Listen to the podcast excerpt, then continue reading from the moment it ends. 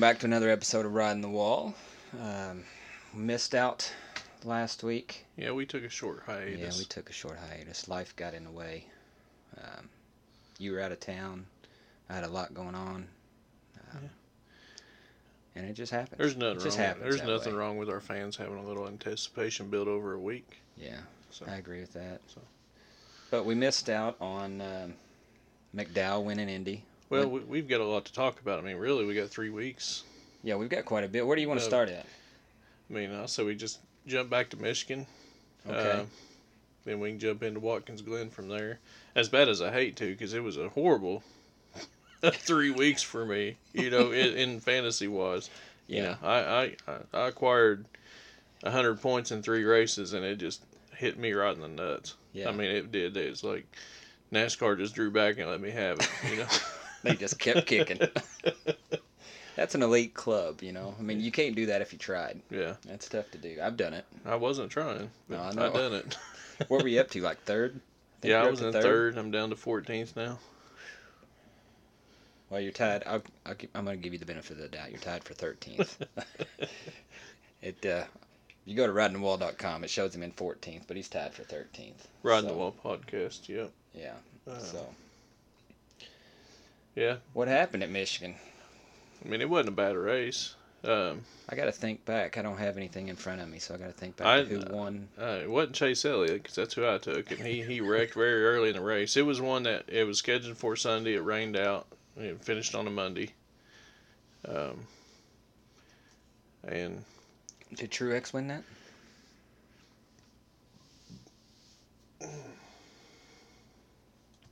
I think True. If it finished on a Monday, Truex might have won. Let me look. Let me look. NASCAR.com.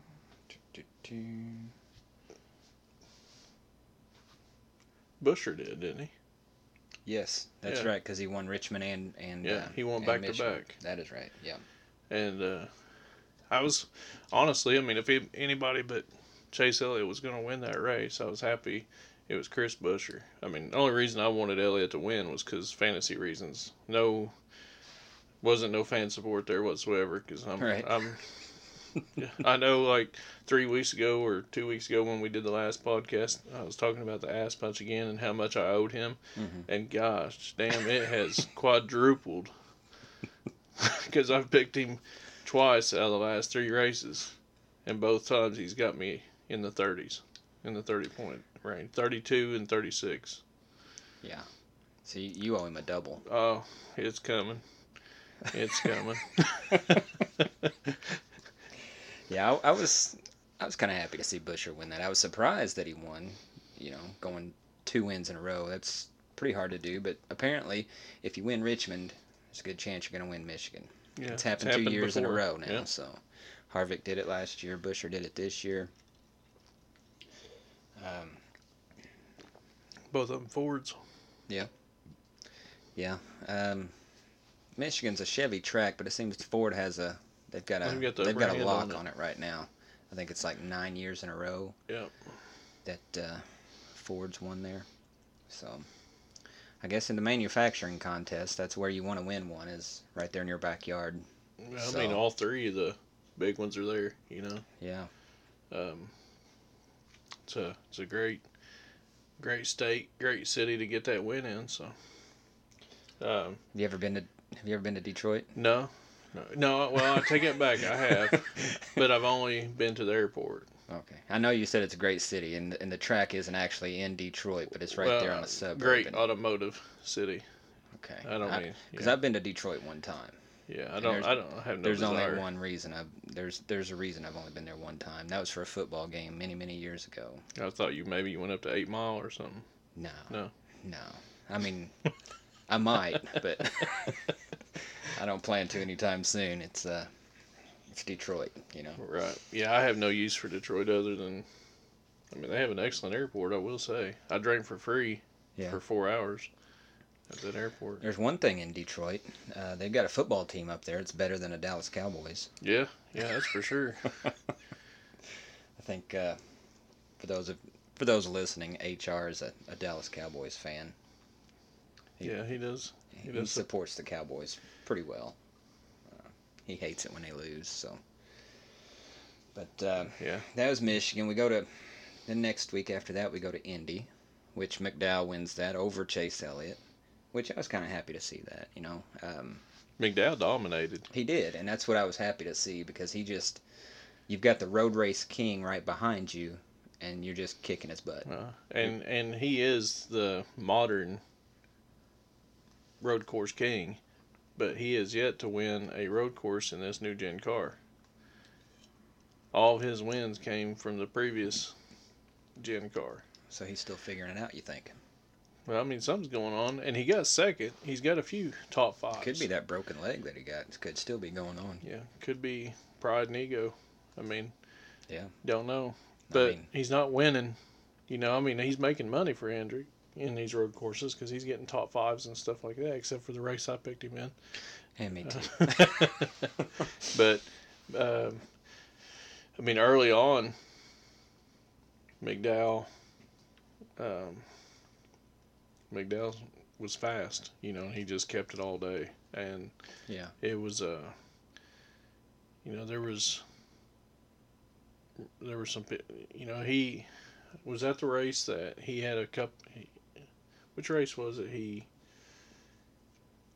You He talking McDowell? yeah, he went through too many pit boxes, got kicked to the back. That was Watkins Glen. Okay, so he, I mean, he still, He did everything perfect at Indy. Yeah, Him and the team, exactly. they were perfect. And I was so surprised with those races like that that he he hit every mark, he managed every situation so perfectly at Indy.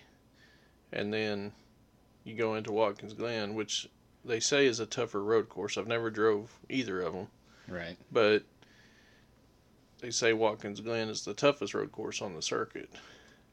But it's a lot of fun to watch. Mhm. So he goes into that week and drives through too many pit boxes, get kicked to the back. You know, he was up front when that happened.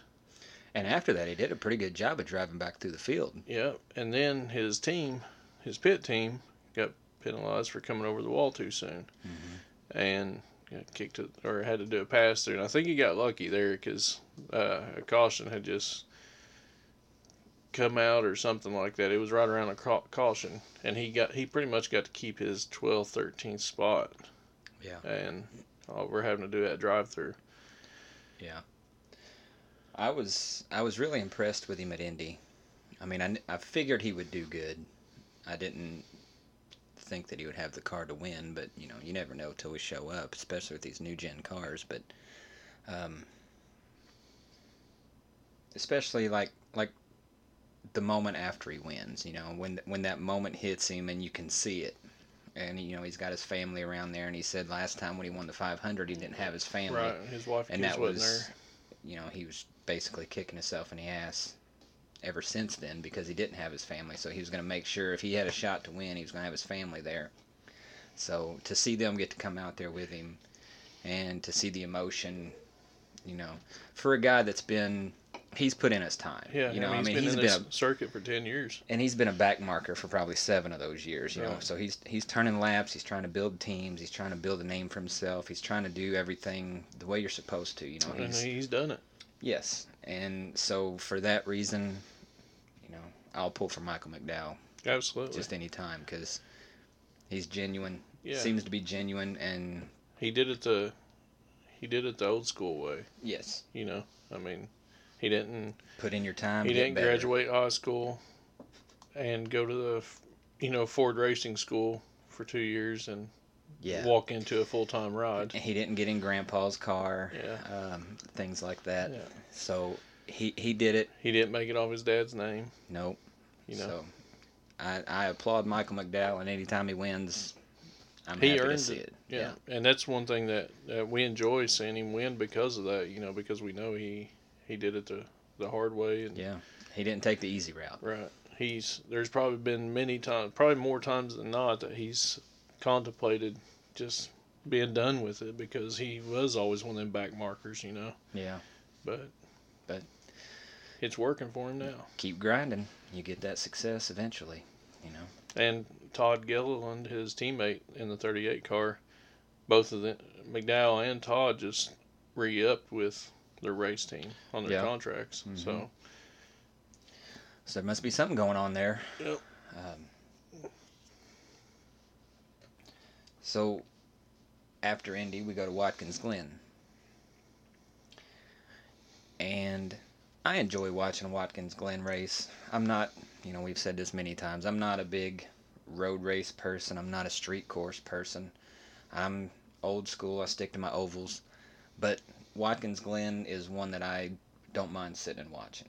And I fully expected McDowell to have another good race. I didn't think he would win because I didn't think he could do two in a row, but he said that Watkins Glen is his favorite track. yeah, And I know when they were doing the, the national anthem, you know, the flyover and all that, he had his family right there with him. So I thought, well, he thinks he's got a car that can win this thing. And I think he started second row, so he qualified pretty good. And he was kicking ass at Watkins Glen until pit stops started happening. Everything he did right at Indy, he couldn't buy a break at Watkins Glen. no, it was so. it was his mistake the first time. The second time, it was his pit crew going over the wall too soon. Had he was forced on another pit uh, pass through, um, but then he had 13 laps to go, and Yeah. blew his engine or ECU. You know, yeah, something happened. and and I would like to know because I don't know.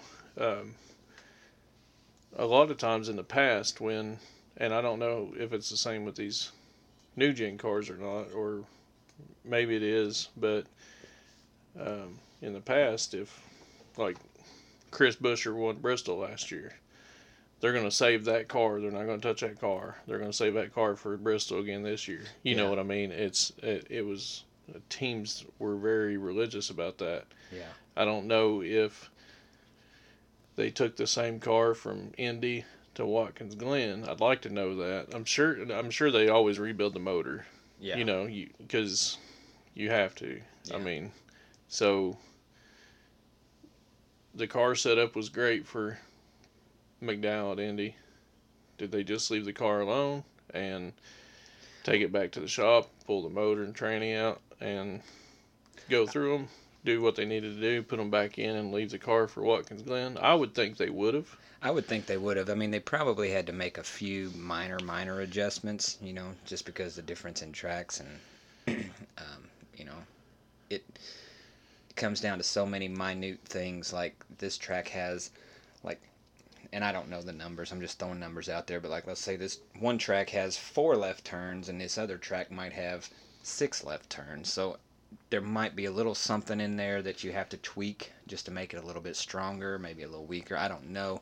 But I would say you're probably right. For the most part, they just didn't touch that car. They just pull one motor out, drop another one in, and, And go racing. Right, but you know, it was watching and listening to Michael McDowell and his and his team at Indianapolis was was was awesome, Mhm. and I- and I really liked that communication that they had going. Where, um, you know, there towards the end of the race, his his crew chief was in his ear constantly, you know, talking, and and it got to the point where McDowell said, "Hey, just give me the gaps. That's all I need." I don't want to hear any more chatter on the radio. Just give me the gaps, and and I respect that. I like it. because I mean, yeah, I mean, he wasn't mad at his crew chief or nothing. They didn't- there wasn't no issue. It was just he was saying, "Hey, I'm concentrating on my marks. You know, Mhm. just give me the gaps. Tell me how far he is behind me, and let me do my thing." Yeah. And and he even said that after you know in his post race interview, he said I just he knew he was going to win the race. It was just a matter of managing that gap between him and Elliott. He didn't want to he didn't want to run too hard and burn his tires up and let Elliott catch him, but he didn't want to lay off of it too much And, and, and save his stuff, and then Elliott still catch him. So Yeah.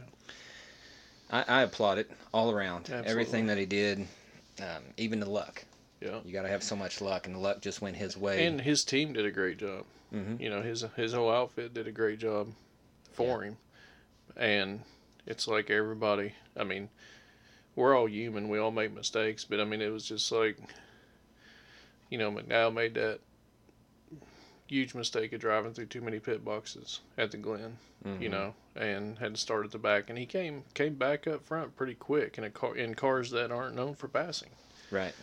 and you know it's just getting back to the basics uh, and i mean other than those two mistakes, like Suarez. Suarez wasn't running bad, and I don't remember if it was at Indy or I think it was at Indy when he uh, he pulled in the pits and his he his front Yeah, left that- tire was on the air hose. Yeah, that was Indy. Yeah, and they had Mhm. a jagged base. So I mean, it it threw him further back. You know, I mean, it's, uh, and then at Watkins Glen, you know, it, never fails. Pick Chase Elliott, and you're going to eat a big score. But This year, yeah. but Alan Gustafson, I mean, uh, Hall of Fame crew chief made, some, well, he to me he made the mistake. I don't care if somebody handed him a piece of paper with the information on it. He made the mistake of not figuring it up right, or miscommunicating the information, or not double checking somebody else's work, Yeah, um, that's and it ran out of gas. a lap early. Yeah, two laps early. Well, I think said he Chase was supposed to come in when he made it around to the pits this time by. So, had he made it another half a lap, he would have been all right. Because he told Gustafson that he was on he was on his reserve tank. Right. You know, he said, the he said, "Let me know when you flip the switch. You got three laps after that," which to me seems like a lot of laps, a lot of Oh, uh, track time at Watkins Glen on a reserve tank. Yeah, that's a three, uh, two and a half mile track. Yeah. So I mean, I think that right there is pushing it, Well, because even Larry Mac was saying there's no way those reserves. I don't care if it's the left reserve or the right reserve. Neither one of them reserves hold enough fuel to make it three laps at Watkins Glen. yeah, They don't. and and of course that's that's coming from an expert. I don't know. I'm not an expert. That's for sure. When it comes Mac, to if he Watkins says Glen. it, believe it. Oh yeah. I mean, if he says it, it's the Bible. I'm taking it to the bank. But um, you know, when they said you got three laps on the switch, I thought, my gosh, because the the pit sequence before that, Chase Elliott was one of the first guys in the pits, and then everybody else started coming in, and Chase was able to make up a lot of time, a lot of positions on those two or three laps that he had on fresh tires. And then you get to this next sequence that he was supposed to hit and a lot of the guys that pitted after him We're coming in. had already pitted before him. So i thought he What's before up? he ran out of gas i'm thinking why is he not pitting yet you know i mean he sh- just judging by what i seen the last pit sequence he, he, should is be saving all kinds of fuel back there in the back. yeah It's like, what are you doing and then and then we see him stalling out there in the in what they call the bus stop Bad uh, information is what they how get. you, that's what I was going to ask you. How do you get bad information on your fuel? How do you do that? from your team not doing their job.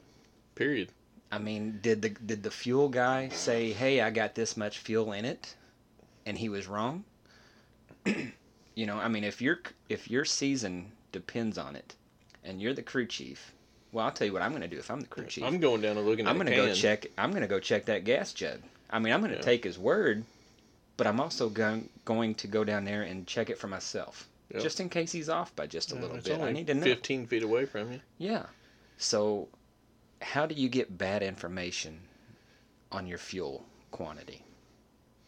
I think if Chase Elliott don't win at Daytona, I think Gustafson's going to get fired.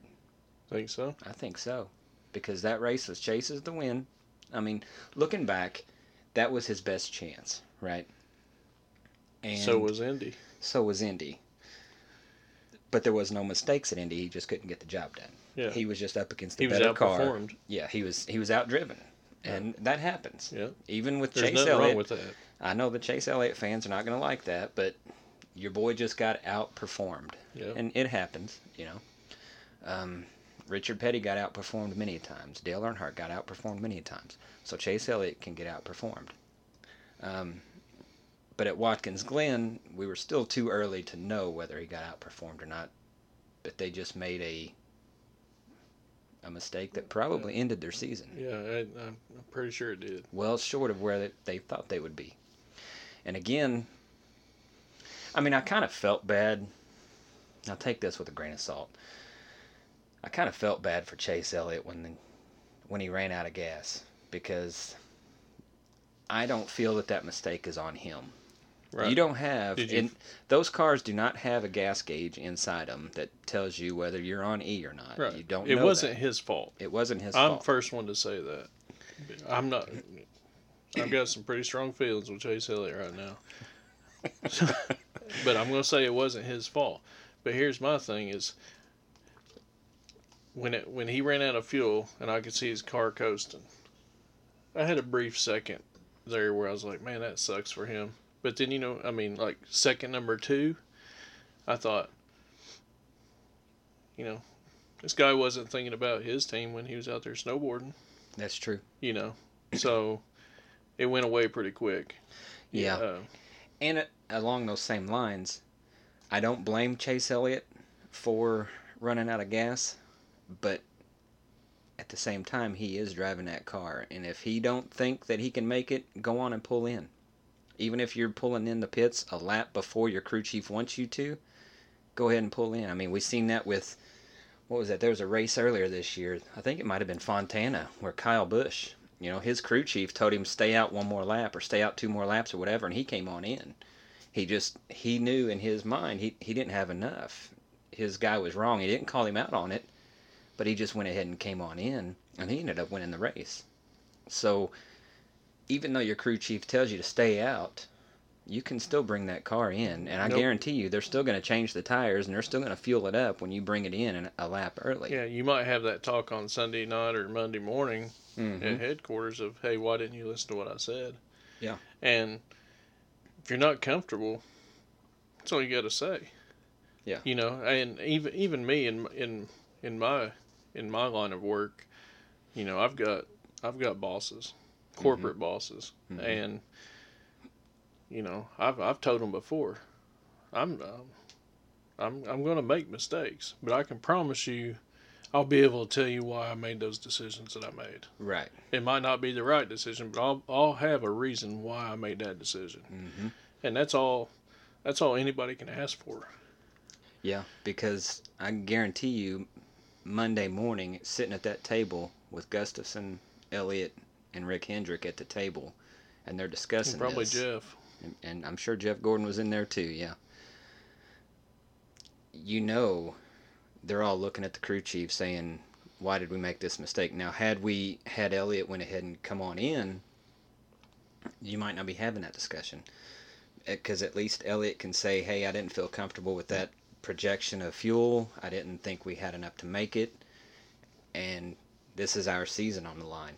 I'm going to play it safe."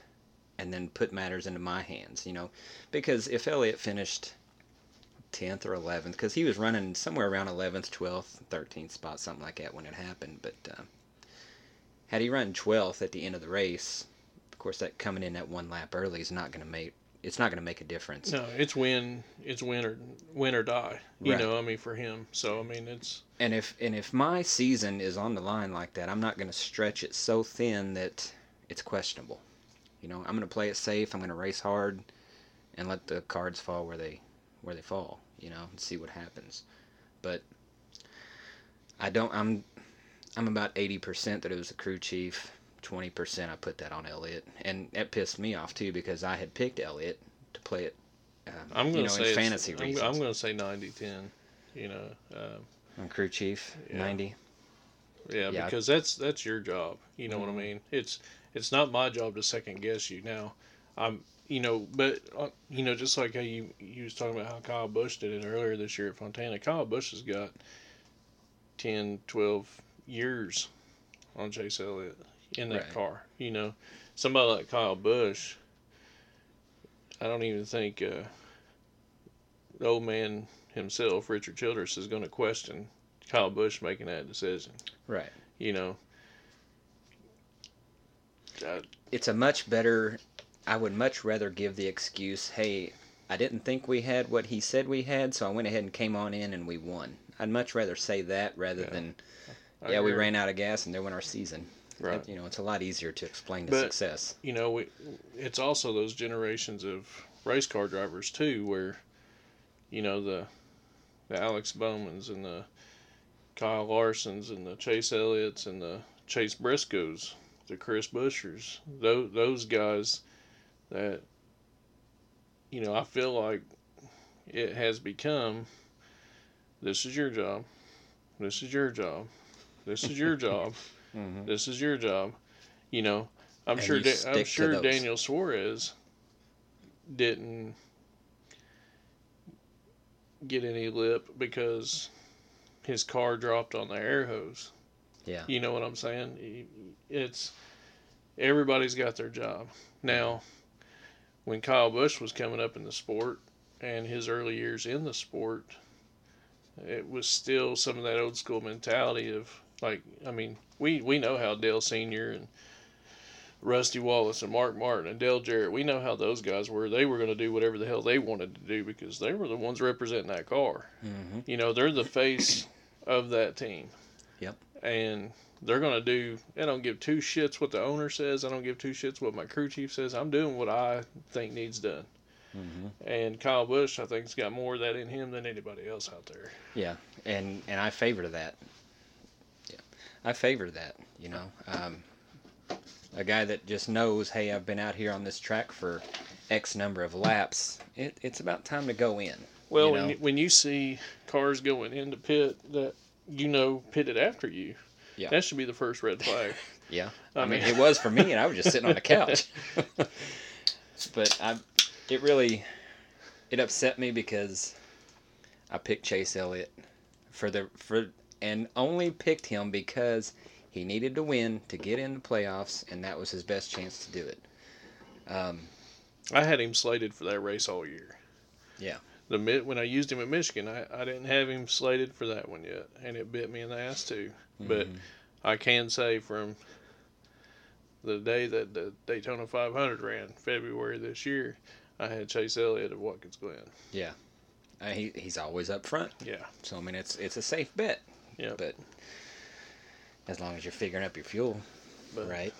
yeah, yeah, I think. Uh, hard, hard mistakes, lessons learned. Um, Yeah. I think it, I, and and I could be wrong, but I just feel like that team is, they're the, uh, you know, Chase Elliott gets voted most popular driver every year. yeah. Um, they're the face of the sport. I almost feel like that car and Chase Elliott and the Hendrick team. It's when they say, "Hey, what sport is this?" You know, you show people that don't watch NASCAR, and you have a picture of a NASCAR and a driver up there. It's always going to be Chase Elliott and the number nine, and people are going to be, "Oh, that's NASCAR." You know, even that though they don't know Chase Elliott hmm he's kind of the face of the sport, and I almost feel like they've gotten so comfortable with that that oh, we're the we're the number nine Hendrick team. I mean, we ain't going nowhere, you know. Yeah. And then, you know, snowboarding happens. You get mad, you put Denny Hamlin in a wall, you're sitting out another week, and now you can't make the playoffs because your crew chief just jacked the numbers. I don't get it, but Sounds like uh, I would have loved to have been a fly on the wall in that meeting that mon- that Monday morning yeah, because Big Rick was mad again. You don't want to piss that guy well, I mean, and I can't blame him. I can't blame him. no, you know? not at all. I mean, but you've got you've got this all star team over here that have won championships or a championship. And then you got in the same organization, you got the number 24 car, William Byron. He's a he's a popular name, but he's not he's not one of the top 5 names in the sport. Right. You got he's got a good crew chief. He don't have an Alan Gustafson name. And what they just was it win number 5? Yeah. Uh, yeah. Yeah, Byron has already claimed win number five of the year. Mhm. I mean, this kid is making the number nine team look like a bunch of idiots. Making them look like a bunch of rookies. Yeah. Right. I mean, I wouldn't even say rookies. You know, I would say just a bunch of straight up idiots. Yeah. You know, because there's rookies out there doing better than Chase Elliott. Yeah. Ty Gibbs. Ty Gibbs is kicking Chase Elliott's ass Yeah. this year. I mean, It seems like he is. He's one. The only one that the only rookie that's not outdoing Chase Elliott's Noah Gragson. and there's a reason he can't right now. right? yeah. Yeah, Byron wins at Watkins Glen, gave him his fifth win of the year, which ties Ford. William Byron has five. Ford, as an organization, has five. Um, Ford's coming, son.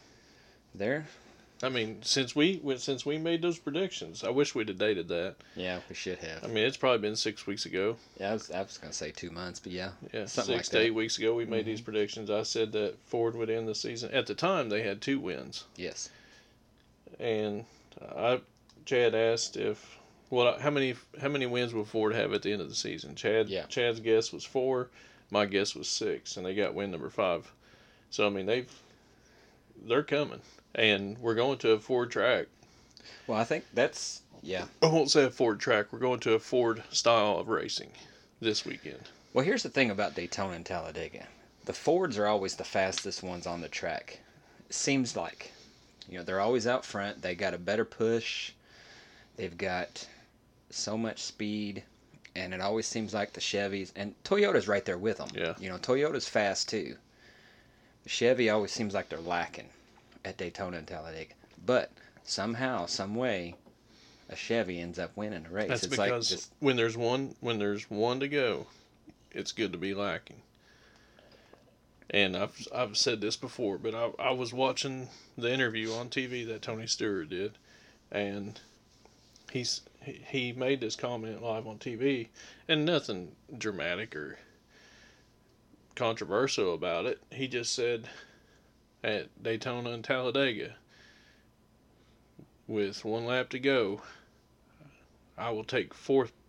I would take the fourth position over the first position oh heck yeah. any day of the week. You see And- how white flag is the leader, you know you're sitting duck. Right, and and that's experience talking. You know, I mean, uh, every driver out there on those, whether it's Daytona or Talladega, I mean, any track for that matter, but especially Daytona or Talladega, you want the clean air. So I mean, the front position is key. Right. So, for for a Hall of Famer, for a three-time champion to say, "I'll take fourth position over first any day," and have a better shot at winning that race, and that's that's that's what's going on with Chevy lagging and Ford being out front or Toyota being out front when it's coming down to the checkers. Yeah. is Chevy's. It's almost like they're just sitting there waiting for what to- they what they know is going to happen. Somebody's going to make a move, Mhm. and shit's going to come apart, Or that leader's gonna block. Yeah. And and here- they'll take the it other. They'll Yeah. take the other side, and it's.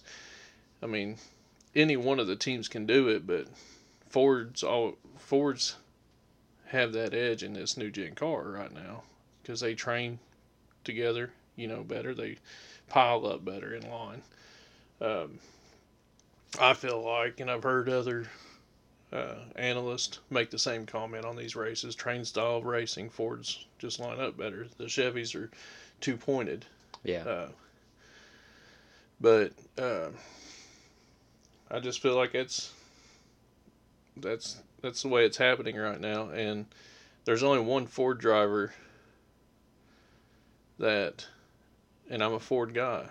There's only one Ford driver that I could say I would ride with that guy on the last lap of the race, and that's Brad Keselowski that's who I thought you were gonna say. uh, yeah. you know, and and I've never heard it talked about. I've never heard it discussed or analyzed on on a race or nothing. But you know, I think I said it on one of the previous podcasts. It's like when in these super speedway races, when Brad Keselowski's the first one to jump out of line to go for that, go for that leader, go for that win on the last lap of one of these races. When he's the first one to jump out of line, he always wins Yeah. when somebody else makes that jump before him, he doesn't because it's something in his head. He can see it. He's he's playing two moves ahead of everybody else. And I think, you know, there was a big thing with Dale Earnhardt when he was alive. He always said, you know, I can see the air coming off of these cars in front of me and everybody's like, You're crazy, you can't see it. But when you're in them cars you can see things. You can see you know how them cars handle, you know how they react to cars being beside them, in front of them, behind Well, I them, and all that stuff. You he see the air he, bubbles. he pretty much invented the side draft. Yes. Dale Earnhardt did. You and know. I, and I think Brad Kay is kind of along those same lines because he may not be able to see the air coming He's off these cars, sense. but he can see. He's out there. I don't know how to say this, but it's like I'm not a Star Trek guy, but you know Spock was always playing like chess that was stacked like four or five levels high, like some kind of super chess. You know, I feel like Brad Kay's playing that game while everybody else is just playing the normal one level chess. It's like he's just two steps ahead of everybody all the time on these super speedways, and he is he knows what to do right, and he knows when to do it. Yeah, that's And the that's key what- right there. Is he knows when to do it, and Yes. and every one of these cars, you know, he's not driving the same car every year at Talladega and the same car every year at Daytona. He's spending every lap out there from lap one to the final lap, learning this car, where Mhm. it picks up, where it where it low where it lows out, uh, how it handles coming out of turn three, how it handles going into turn four. You know, I mean, he's he is collecting every bit of this data in his head every lap, and I think that's the kind of guy he is. It's he's a I don't know, like like I said, I think he's just got this sixth sense, but he's he's running all this information through his head, and he's he knows before the final lap if I'm up front on the final lap, that right here at this point is where I've got to go. I've got to I've got to start. I've got to be high on the track, and I got to come low right here and go. Mm-hmm. And if I'm not up front, I'm not making that move. Or, and he knows, and yes, I agree 100% with everything you're saying. And it's like he knows if I'm running sixth, this is when I need to make my move. If I'm running 14th, this is when I need to make my move. Right. If I'm running 21st, this you know, no matter where he's at on the track, he knows if I'm here, this is when I need to make it. And and he's not only doing that just with his own car, he's doing that with everybody around him. He's like, okay, Logano can push, I can use him as a partner, or Larson, his car's just sucking. I can't use him. So he's eliminating into the race partners during the race. Yeah, You know. yeah. So he's and he's ta- he's talking to his crew chief, and I mean this is all public information. Anybody watching the race, if NASCAR broadcast it, um, he's talking to his crew chief when you know, like when he was with Penske. You know, he's talking to his crew chief saying, "Hey, tell 22's tell let 22 know I'm riding behind him, or let the 12 know he needs to push me when we get to this point." You know, I mean, he's he's having those communications because he I mean, it's almost like he's orchestrating for other his teammates, Right. you know, and because he's already planning laps ahead of mm-hmm. of where he needs to be and what's going to set them up for success. yeah. And Or if he sees that guy like three rows, three cars ahead of him, say, "Hey, tell such and such, tell the 12 car when I get to him, we're gonna we're gonna go to the front together or something like that." You know, that way when that 12 car sees him, he knows what to do Just already, go. and it's just, just go. go. so I don't bump him. So I don't. Yeah. Yeah. So he's ready for it, and it's just it works smooth as silk. And, And and I think him. I think it's.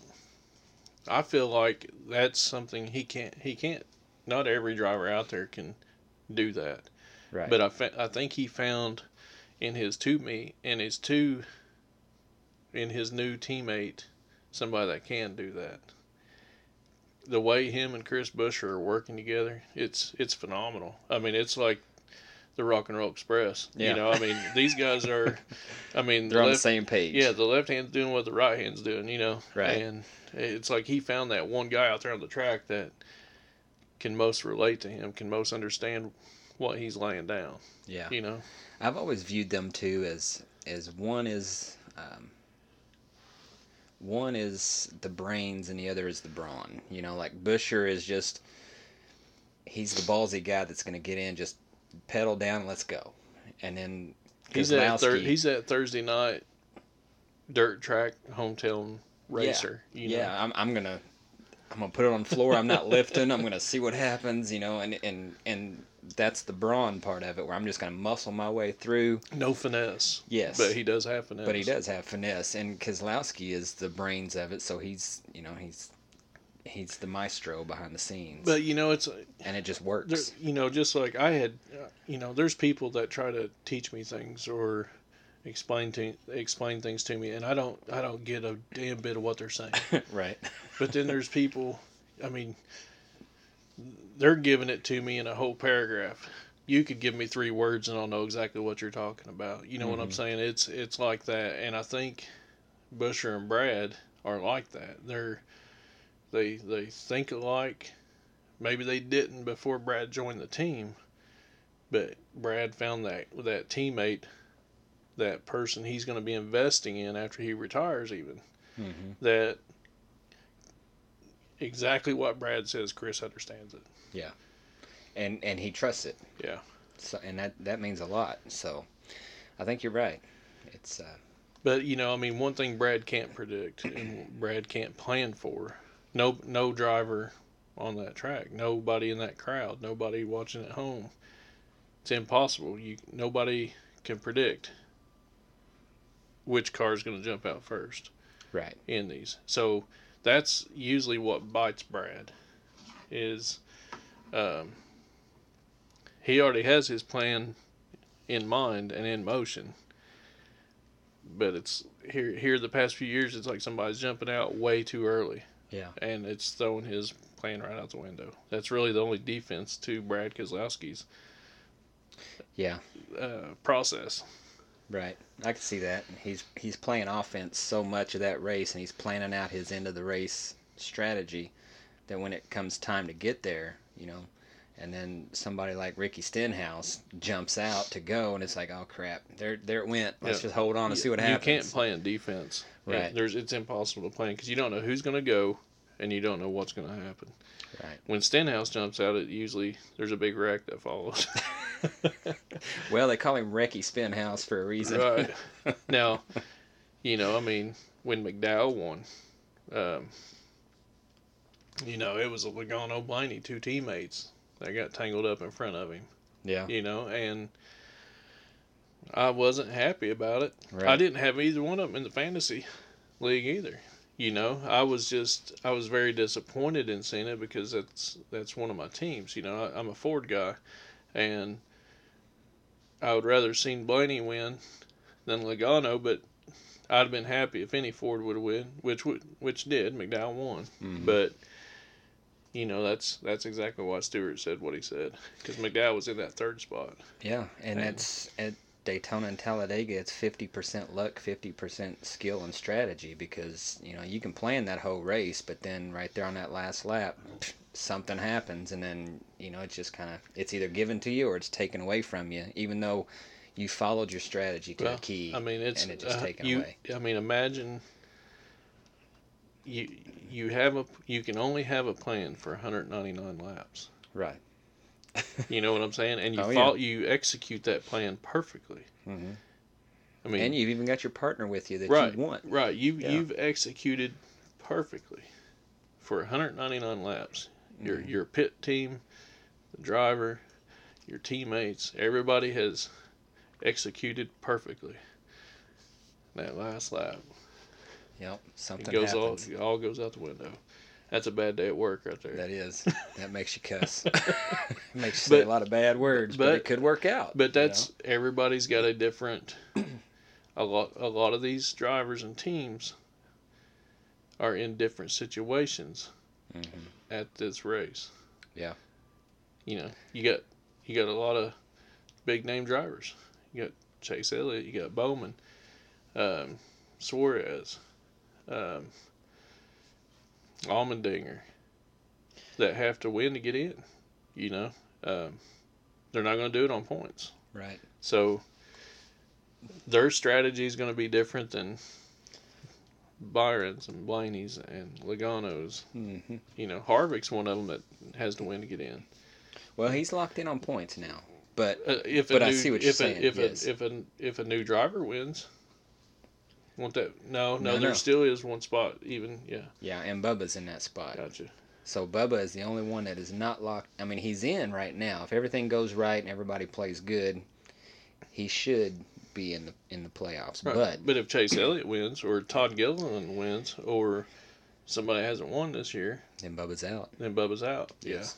Yeah, yeah, you're right. I was thinking Harvick was would be the bump, but yeah, I think Harvick and Keselowski are in on points, and they're locked in. So Bubba is the only one that, that can be bumped right now.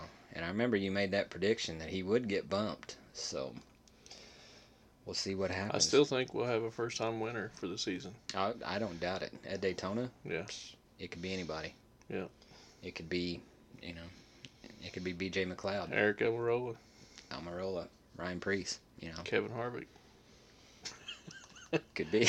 He needs a win. I mean, I want he the- does need to win. I just want to see him win, just because I think when when if Kevin Harvick can pull out a win this year, no matter where it's at, I think you're going to see. It's going to be at Phoenix. It might be, could be.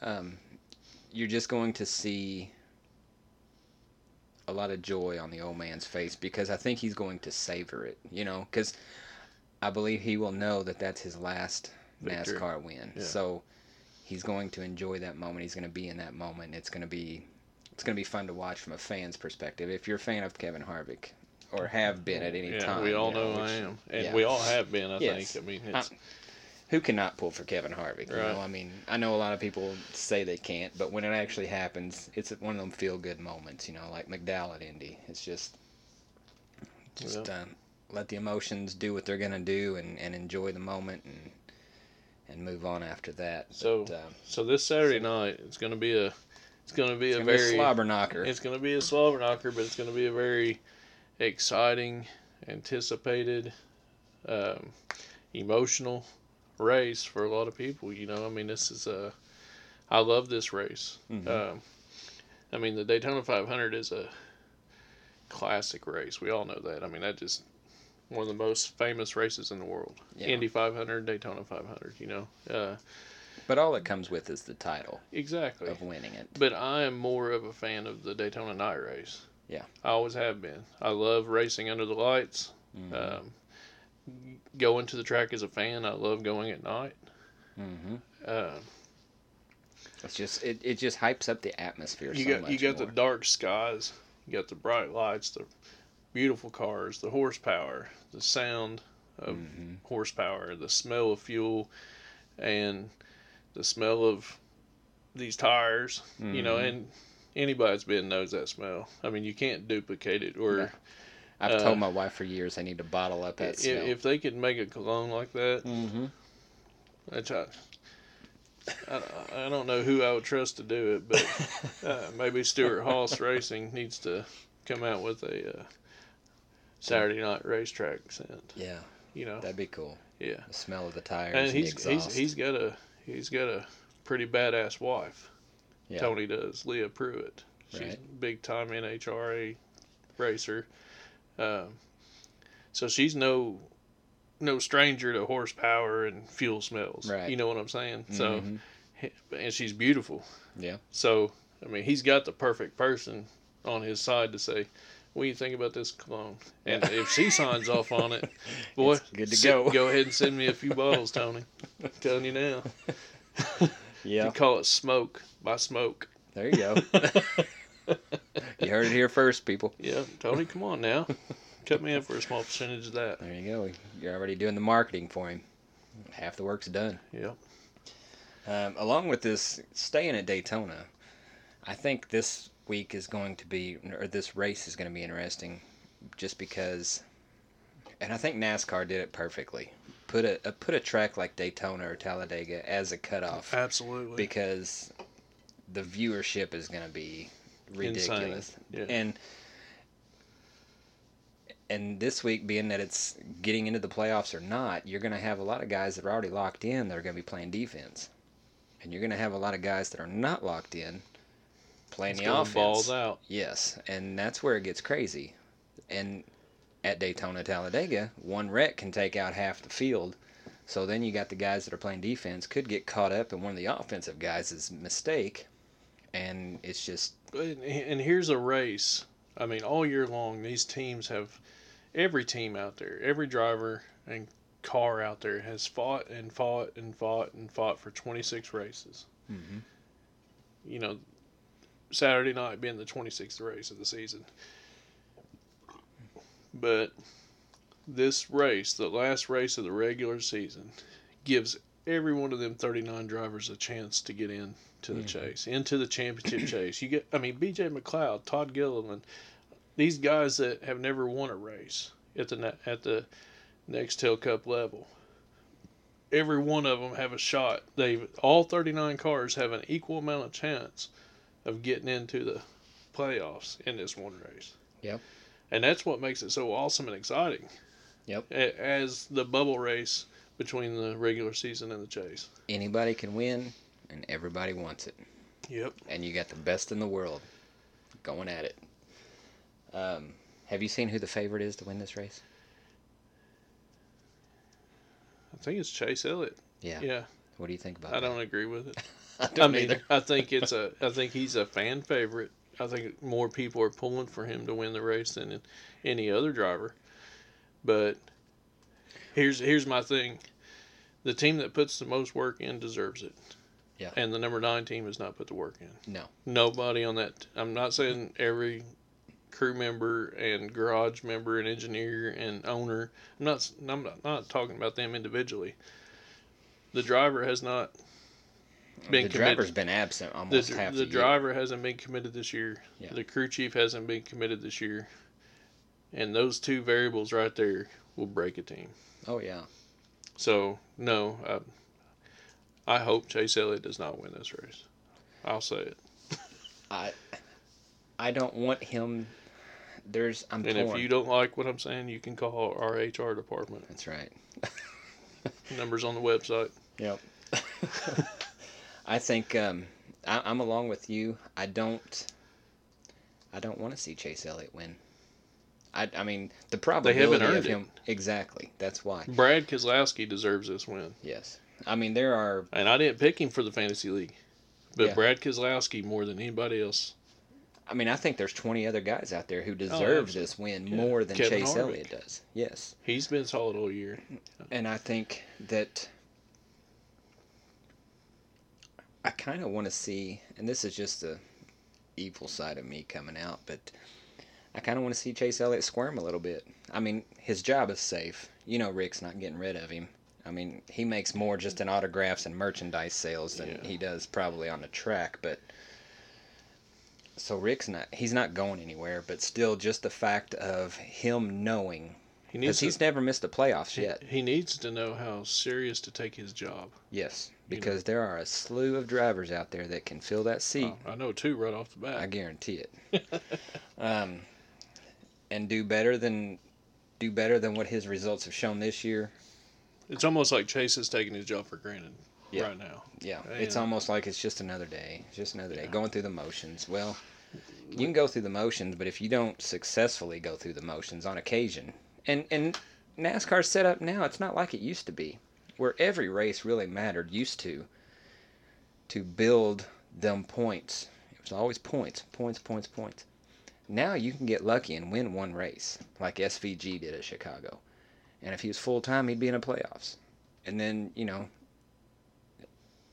right there's most of what you're what you've set out to accomplish is making the playoffs. And then once you get in the playoffs, and then it becomes a whole nother season, a ten race season. Right. You know, to win the championship. But you're also, you know, when those last 10 races start, when the chase starts, those are the 16 cars that get talked about. Mhm. And that's what sponsorship And dollars. they get the most TV time. Right, exactly. Mhm. And that's what they're on TV the most, they're talked about the most.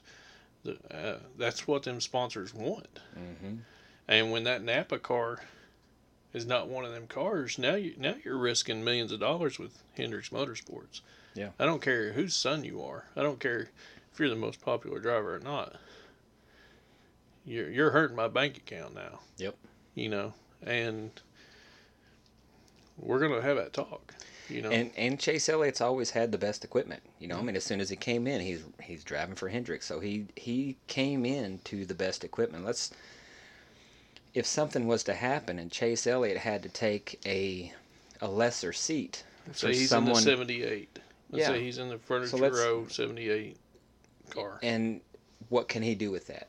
Can he let's let's just say him and McDowell switch seats.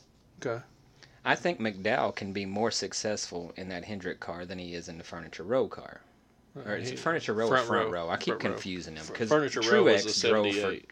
for uh, Wi- yeah he drove Truex drove for Furniture BJ Row. McLeod's in that cart now. Okay, so uh, my bad. I always confused them. So But yeah, let's he's say in front row. McDowell goes to Hendrick and Elliott goes to Front front row. Do you think Elliott's going to be as successful and win as many races as he did in a Hendrick car? I don't think so. Um, No. but you know, but he didn't have to work his way up. He was he was just like Ty Gibbs. He's getting into a top tier seat, and he's never really had to prove himself with a lesser tier seat. Right. I mean, You he know what paid his dues. He started off racing go karts and worked his way up. You know, I mean, he, he did do that, but he, he, he had Bill Elliott behind him right. and He had the name and he had the the money, the the opportunity, yes. So every all that. ride he's ever had, he's been in best top tier best. equipment. Yeah. So what can he do if Bill didn't have that. no, Bill didn't, but Bill could drive that car. And I'm not saying Chase can't, but I'm just saying, you know, Maybe maybe knocking him down a spot. just to put that thought in his up. head. Yes. And then cuz I think if if he felt the pressure, I'm sure he's feeling it this year, but if he really felt the pressure and he don't make it, he might come out of the gate pretty hard next year cuz I think there's going to be a conversation between him and Rick and, Ju- and I know what he probably won't be doing next year. I guarantee I know he won't be doing next year. yeah. But maybe he will too. Maybe he's just that guy that's like, I'm gonna do He what I seems do. pretty chill no matter what. I mean, he seems pretty laid back and Yeah, I mean, body language wise, it's not. He's not shaking. right. That that would concern me as a team owner. But he still have chances. So that might be why he's not shaking. Right, but But once he you runs out of chance. right, once he runs out of chances and he didn't make it, then what's that body language going to say? Because now the TVs ain't coming to you, you to talk to do you. you think he's gonna be embarrassed? he should be. Do you think he will be? I think he will be a little bit, but he might not show it. Yeah. Because he should be. I mean, he's He should be absolutely. if you say He at the should be- beginning of the year, if I t- if I ask you at the beginning of the year, give me five drivers that are guaranteed to make the playoffs in your mind, Chase Elliott's probably going to be one of them drivers, right? yeah, now- I can tell you right now, the I could say these four will be in the playoffs, and I'll say this: I would have said this at the beginning of the year: Chase Elliott, Kyle Busch, Joey Logano, and Ryan Blaney or Kyle Larson. Mm-hmm. Ryan Blaney would have been my fifth. Yeah. I mean, I can answer it that quick. Mm-hmm. You know, I'd agree with every one of them. Um, but instead of that, he's sitting in 21st spot, hoping that he can make it at Daytona. That's you're getting paid too much money, son, to be sitting there in that position. well, I mean, Point blank. That's l- let me let me, let me put this. and he me, did it to himself. Let me plant this seed in your head. And and I've thought about this a lot over the last week because I, I was I had I had a lot wrapped up in Chase Elliott at Watkins Glen. Me too. So right, but I stewed on this for for a few nights over the last week, and was going to talk to you about it today, and to our fans. But uh, what if the R- Chase Elliott Alan Gustafson Gustafson relationship isn't that good? What if Gustafson is saying, "Fuck you, Chase"? I can go to any team and be a crew chief. You know what I'm That's saying? possible. What if? It's What possible. if? And and I'm not saying that's. I don't know any inside information. Right. I'll put that out there. But Mhm. what if? He's sabotaging him. What if he's so pissed that Chase has put them in this situation, his team, his Right. bonuses I can see that. in this situation that he's like, yeah, I mean, this is your best chance to win. Let's see how you do. yeah. Oh, well, That's- sorry, fuck, I made a mistake. Bad communication. hmm How you like it now? Yeah, because it's very easy to point to Chase and say, "You put us all in this position." Right. So We wouldn't be in this position if you wouldn't have if you wouldn't have been snowboarding, if you wouldn't have lost your cool, caused a wreck with Denny Hamlin. I mean, all there's so many scenarios. I mean, Chase has got more strikes against him than Alan does. right? So we don't we don't see that behind the scenes. hmm relationship with any race team. Right. But but what if the Alan Gustafson and the Chase Elliott relationship is shit? What if Alan Gustafson is saying, "Fuck you, dude"? Could be. You know what I mean? Yeah. And how you like it when it's out of your hands and you don't have no control over winning the race. It's like we didn't have no control over losing or winning the race when you Yeah, shit on us. it's very possible. I never thought about that. It could be a scenario. Could be. I Could be. guess we might. But I think the bad the bad part about that is if anybody loses their job over this, it's going to be Gustafson Yeah, but- instead of Elliott. right. When when Elliott set out what seven races most most yeah most times due to his own neglect. right most of the time, and it's happened with Gibbs. It's happened with Stewart-Haas. It's happened with Hendricks. Most of the time when they change up a driver, crew chief combination, they change it within the organization. Mhm. Like they may they might take Gustafson and put him on Alex Bowman's team next year. You know what I mean? Something Yeah. like that, where they can find that that uh, balance, hmm and Chase could get Bowman's crew chief. You know they'll make a change like that. Yeah. More often than they'll say, Alan, you're, You're out." fired, get out, and he has to turn his resume into front row and Stewart-Haas and all these other guys. Yeah. But I mean, Alan, fantastic crew chief for Dale Jr. for years, hmm you know, and and Dale Jr. has always had Alan's back and said hey, I wouldn't have had the success I had not for that man. Yeah. You know, so is it is that a possibility? Is it is it Alan putting the middle finger up at Chase and saying that what are you gonna do? Could be. Never thought of that. We'll find out. Yep. And and I've said it the whole time. If if whatever happens with Chase this year, It's on him. making the playoffs or not, it's completely on him. And he just needs to do better. You know, I know he he knows he's the golden child, and I think that complacency has led him to this. Right. And he needs to he needs to put his team first. Mm-hmm. You know, and I'm not I don't I don't know if he's got a wife and kids. I don't think he does. But it doesn't matter if he does, is what I'm saying. Because there's a whole field of drivers out there that do have a wife and kids. And they all as far as I know, put put their career first. Mm-hmm. I mean, you've got to have to be in to be in a sport like that, to be at that level. You've got to have an understanding wife and kids. You got to have an understanding family that says, "Go, Dad." Yeah. You know, I support you. I, I wish you were home, but I support you Mm-hmm. because you're taking care of us. Mm-hmm. You're following your dream, and you're doing us good. Mm-hmm. It's hard. I'm sure it's hard on all those drivers to and teams to miss out on the family time they miss out on, but they're they're following a lifelong dream. So you got to find a woman that can support that. Um, there's no driver out there that could have a career with their wife texting all during the race saying you need to come home. You know, Right. So Can you pick up some milk on the way home? right when you gonna be home? Is the race about over? Yeah. You know, uh, but I mean, you they got to have that.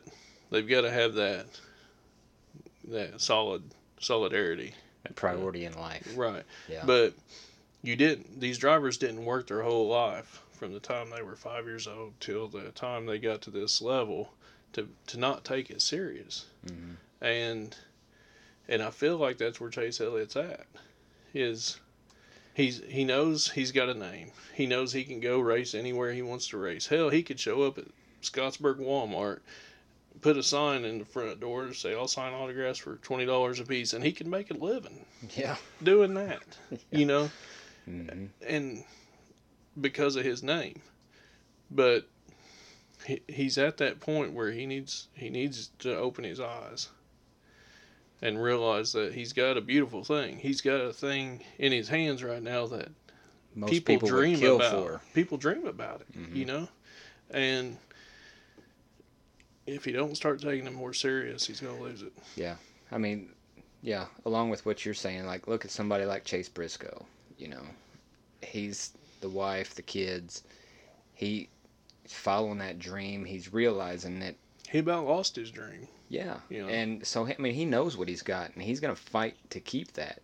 I mean, that guy was out there racing how many races this year with a broken thumb? Right. Four or five races, and Uh, doing damn good with a broken thumb. Right. I'm thinking about breaking it next time I see I him. guarantee it. Because I'm look at the shirt I'm wearing I right know, now. Chase I. Briscoe, number fourteen. Yeah. You know, I mean, Mahindra tractors. So it's know, like I mean, next time I pick Chase Briscoe in a fantasy league, I'm gonna say, hey, stop by here so I can break your thumb real quick. So that way you'll do good. You get a top five. But I mean, he he was that guy. You know that if Chase Briscoe can physically physically get in that car, he's going to get in it. mm-hmm. And He's Smoke got that knows old that. school Smoke knows that. Yeah. You know, and Chase even you know Briscoe even said in an interview there was there was at one time where you know he was sleeping on a friend or a family member's couch and he just knew he might as well pack up and go home because you know he wasn't going to make it to his career goals you know to be a full-time Mexico Cup driver and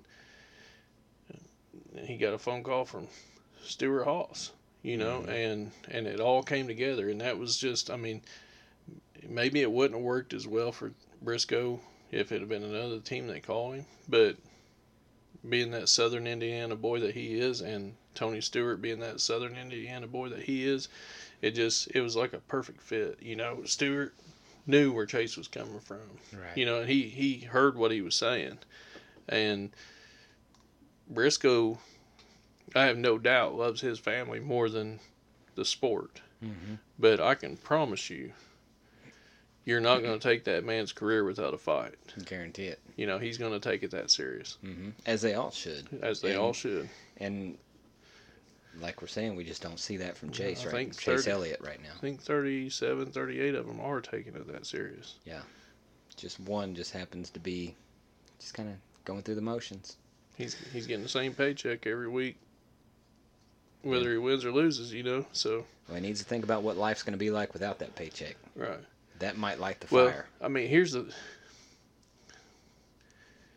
Chase should want to do better than what he's done this year because of what I mean, every lap he makes around that track. I mean, you and I, we're not we don't wear Chase Elliott gear when we go to a race. I mean, I've got my Chase Briscoe shirt on right now. I mean, we we wear odd and end NASCAR gear and neither one of us own anything Chase Elliott though. No. Um, but when you go to any NASCAR race, what's eighty five percent of the of the fans got on?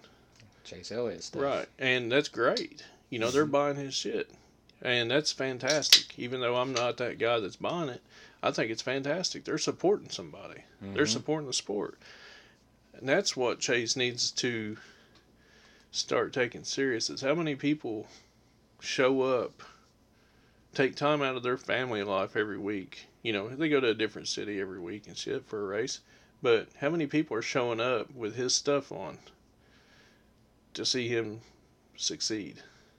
Every one of them. Right, eighty-five percent of them. hmm You know that that that and his family name is what he needs to start taking more serious. Those Yeah. fans being number one. Yeah, I agree with that. Um, there is more Napa sponsorship at any of the 36 NASCAR races than any Napa store I've ever seen. Yeah. You know, that's that's insane.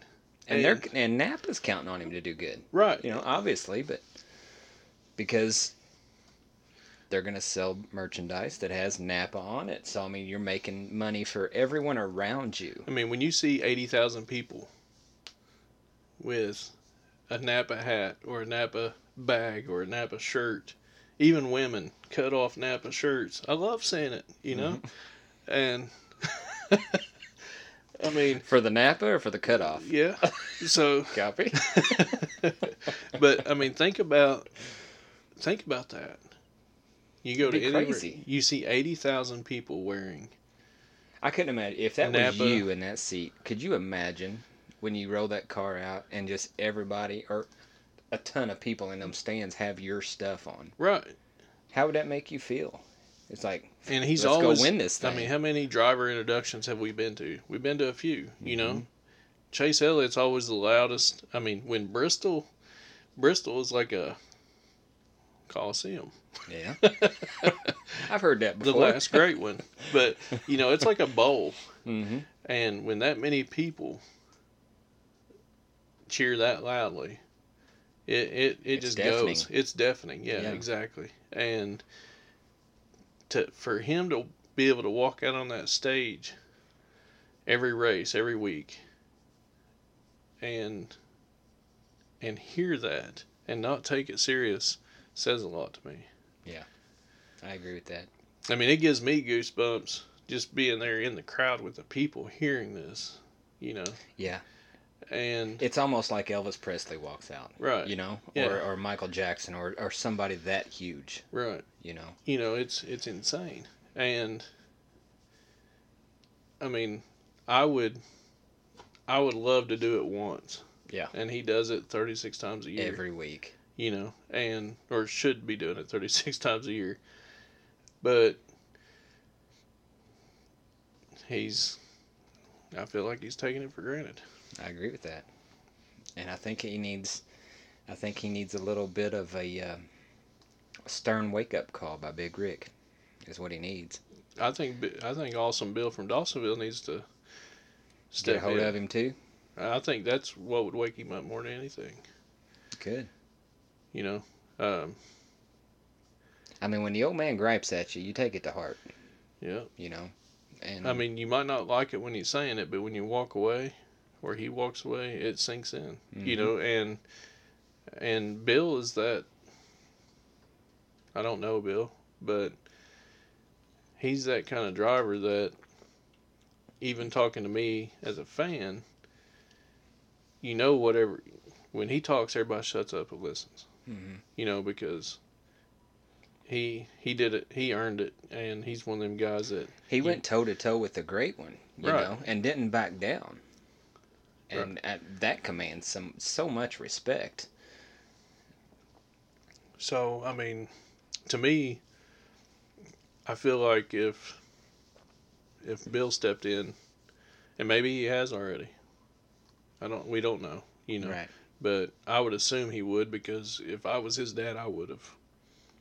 And I'd have been griping. I'd have been chewing on his ear the whole time he was sitting back with his leg oh, up. when he, you know? oh, I'd have been, I'd have been tearing his ass when he said, "Dad, I'm going snowboarding this weekend." Yeah. I'd have been tearing his ass then, you Yeah. know. And, um, but I don't, I don't know what kind of relationship him and Rick have, but well, he's I- a golden boy. So I honest, they got a I good one. honestly feel like Chase is, and I could be wrong.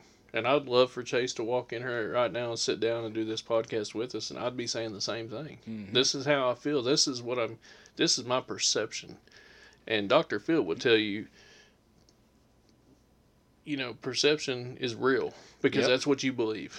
Mhm. And and I would tell him that sitting right here in between me and you right now is my perception is you don't give a shit. Mhm. And I almost feel like he don't give a shit what Rick says because he's just a team owner.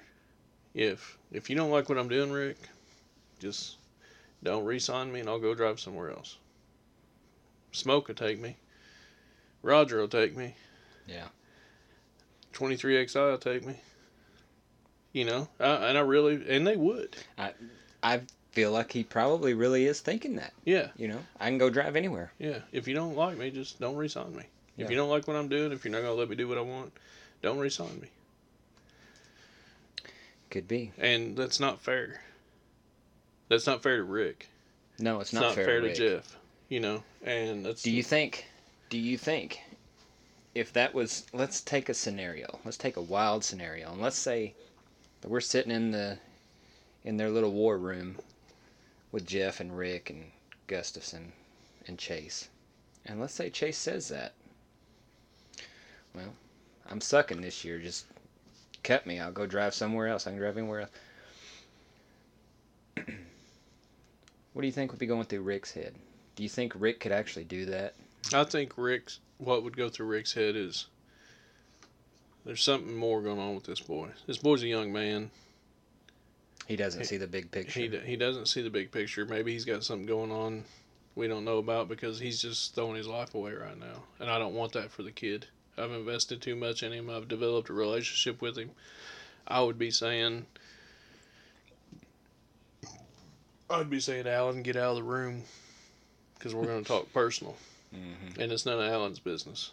Jeff should be in there because he's part owner and he's got skin in the game. And I'd say, hey, are you going through some mental health crisis? Are you going? Are you going? Are you depressed? You know, talk to us. We're here for you. We support you. You know, that's the kind of person I think Rick would be. You know, if you just don't care anymore, tell me. If you don't want to be a NASCAR driver anymore, just tell me, and we can work it out. But if you've got something going on, talk to us. We're your family. You know, and them race them race teams are families. Yeah. They spend more time together, just like we spend more time at work than we do with our families. You know. Mm-hmm. If I'm Big Rick, I'm gonna pull him into.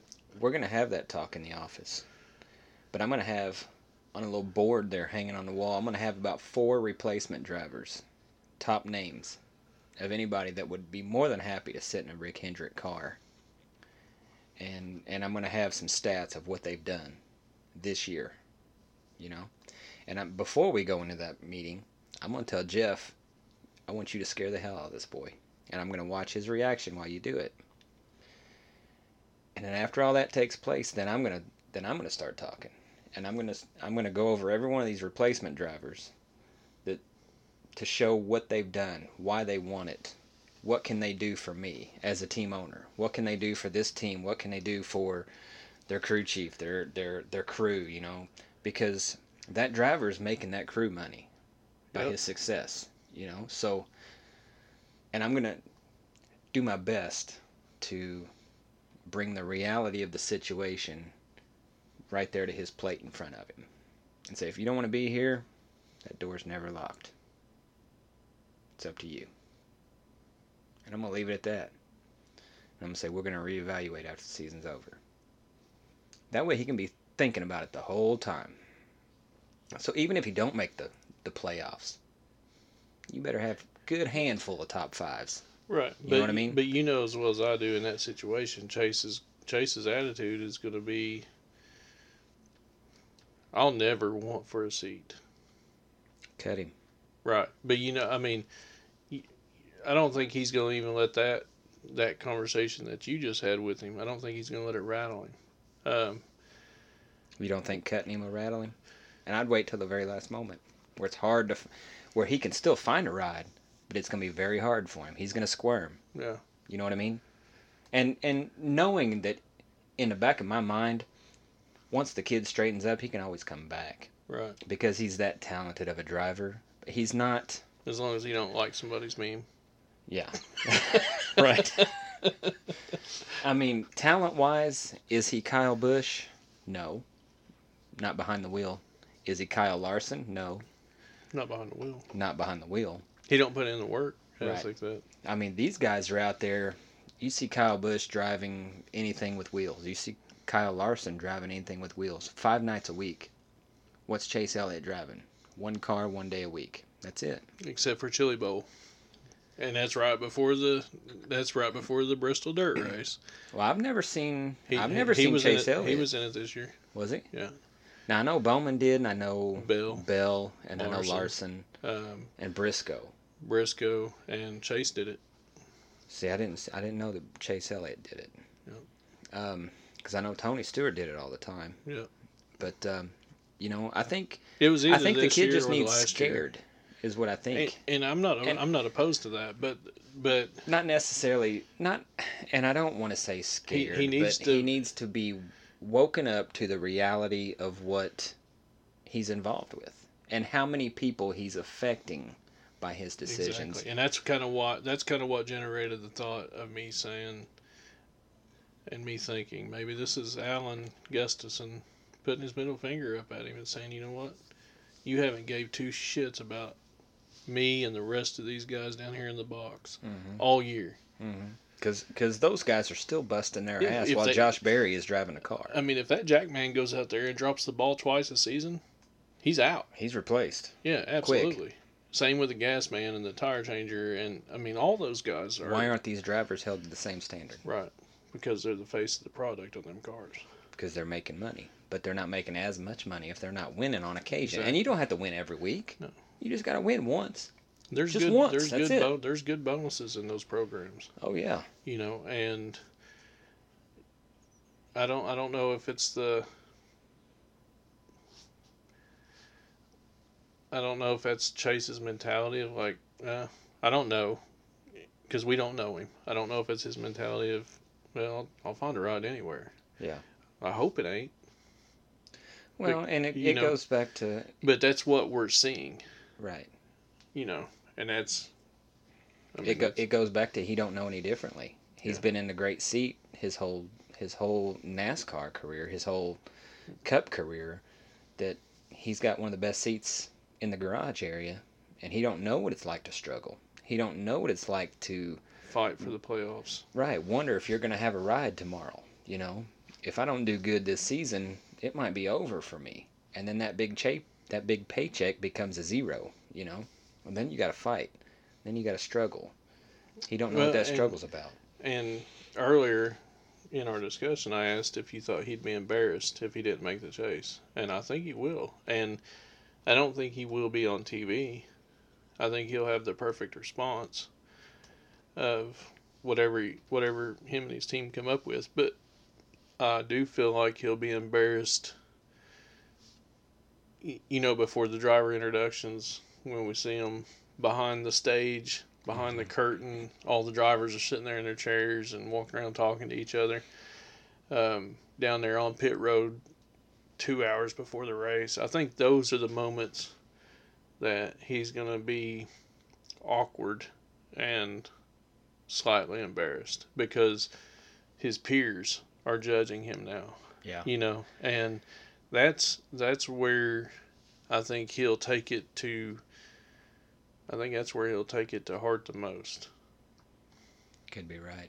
i don't think him sitting down on um, on a on a set for an interview or a post race or a pre race camera i don't think he'll let that shake him you know he's always got his shades and his hat on and i think he'll give it a quick answer and it'll probably be something his pr team come up with really well Oh yeah. and he'll answer it just like that. But when his peers are around him and the microphones and the cameras aren't, I think that's where it's going to bother him.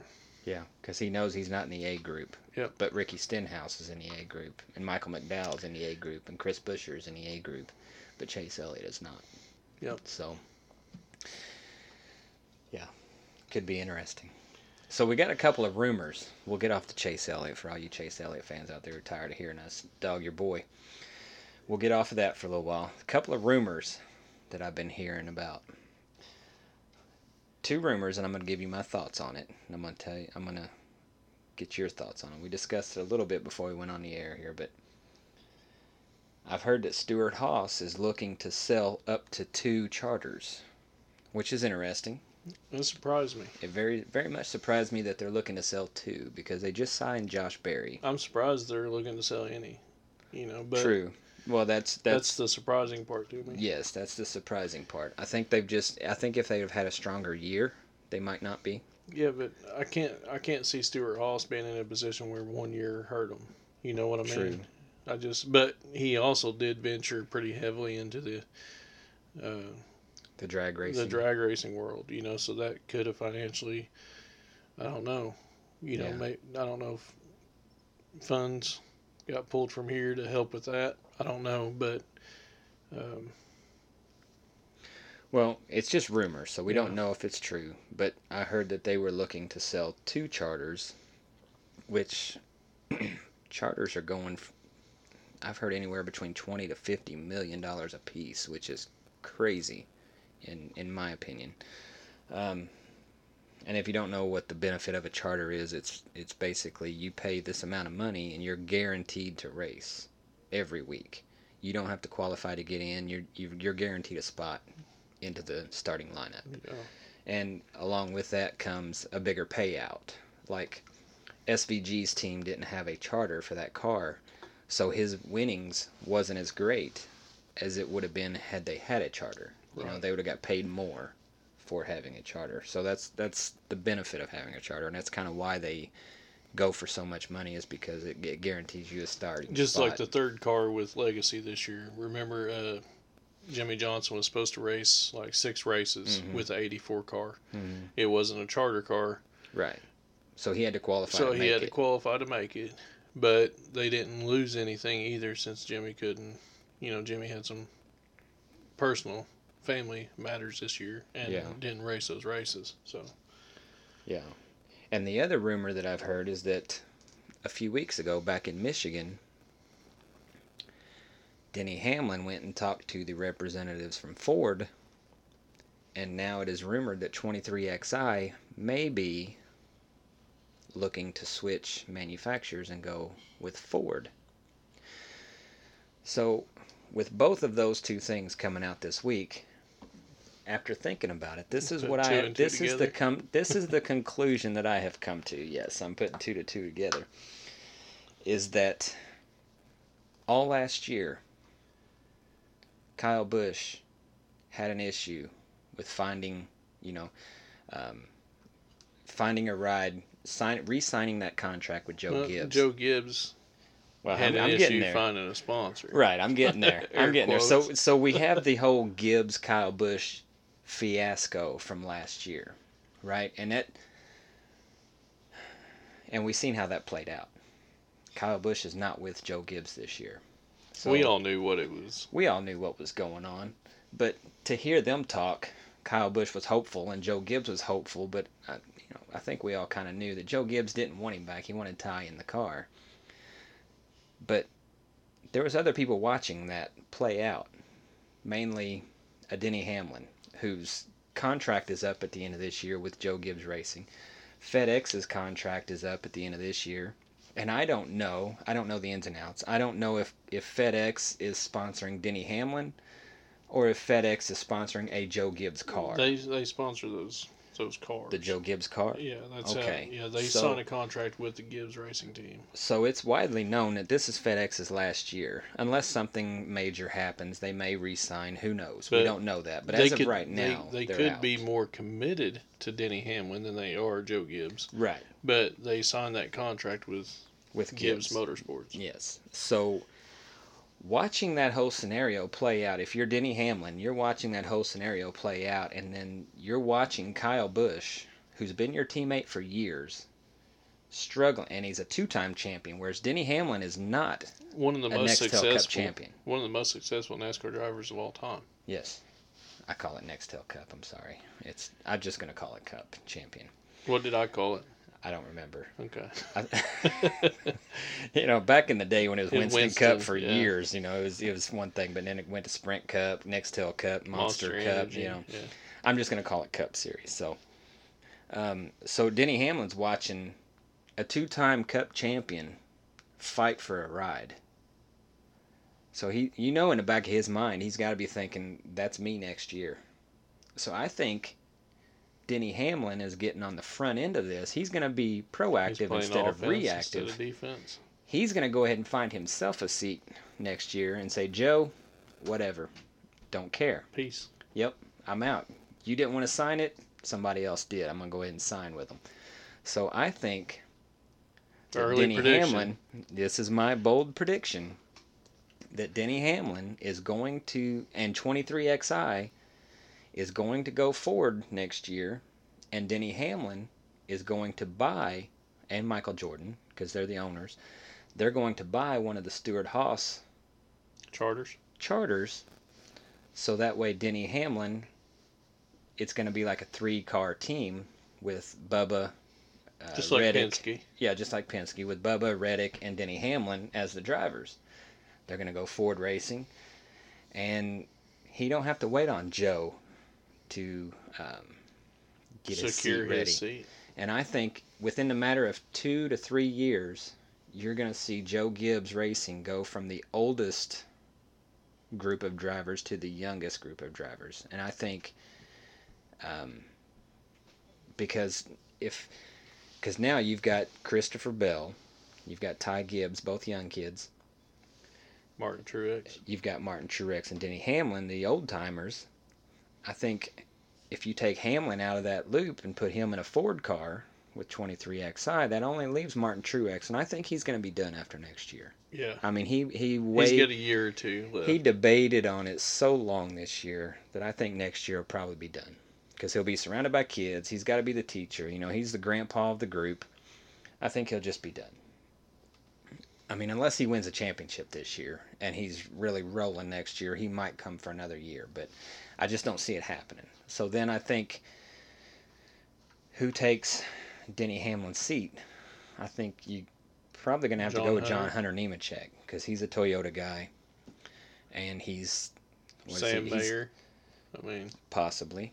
Um, but I think I think it's going to be John Hunter. is the leading candidate. I'd yeah. say. So then you're going to have the three young guys and the old man with with Truex at at Gibbs, and then the next year after that we'll see who's the top guy in Xfinity and Toyota and all that stuff. But I think. I think that's what's going to happen. Is that's just my opinion. So you Stewart-Haas is because Almirola is going to retire. So you think Hamlin and Ford got the ball rolling? So Mhm. 28-3XI jumps over to Ford, which wouldn't allow him. It wouldn't allow him. We talked about this earlier. It wouldn't allow him to stay with Gibbs because, he would be a team owner. He would be driving a Toyota car, but he owns Fords, Right. so it would not allow him that crossover mix, right. whatever. Kind of like the Kyle Busch scenario when he went from Gibbs to Childress. He's going from a Toyota to Chevy. Well, his truck series, the truck garage that he owned was Toyotas. Well, now they're not. Toyota's going to be like, "Psh, you're not driving for us. So why are we going to supply you with trucks? So now his truck series is is Chevys. Chevy. Yep. And I think that's going to be the same way for, I think it has Denny to be. Hamlin. Um, so, but in all honesty, I would have, I would have a. It would be a.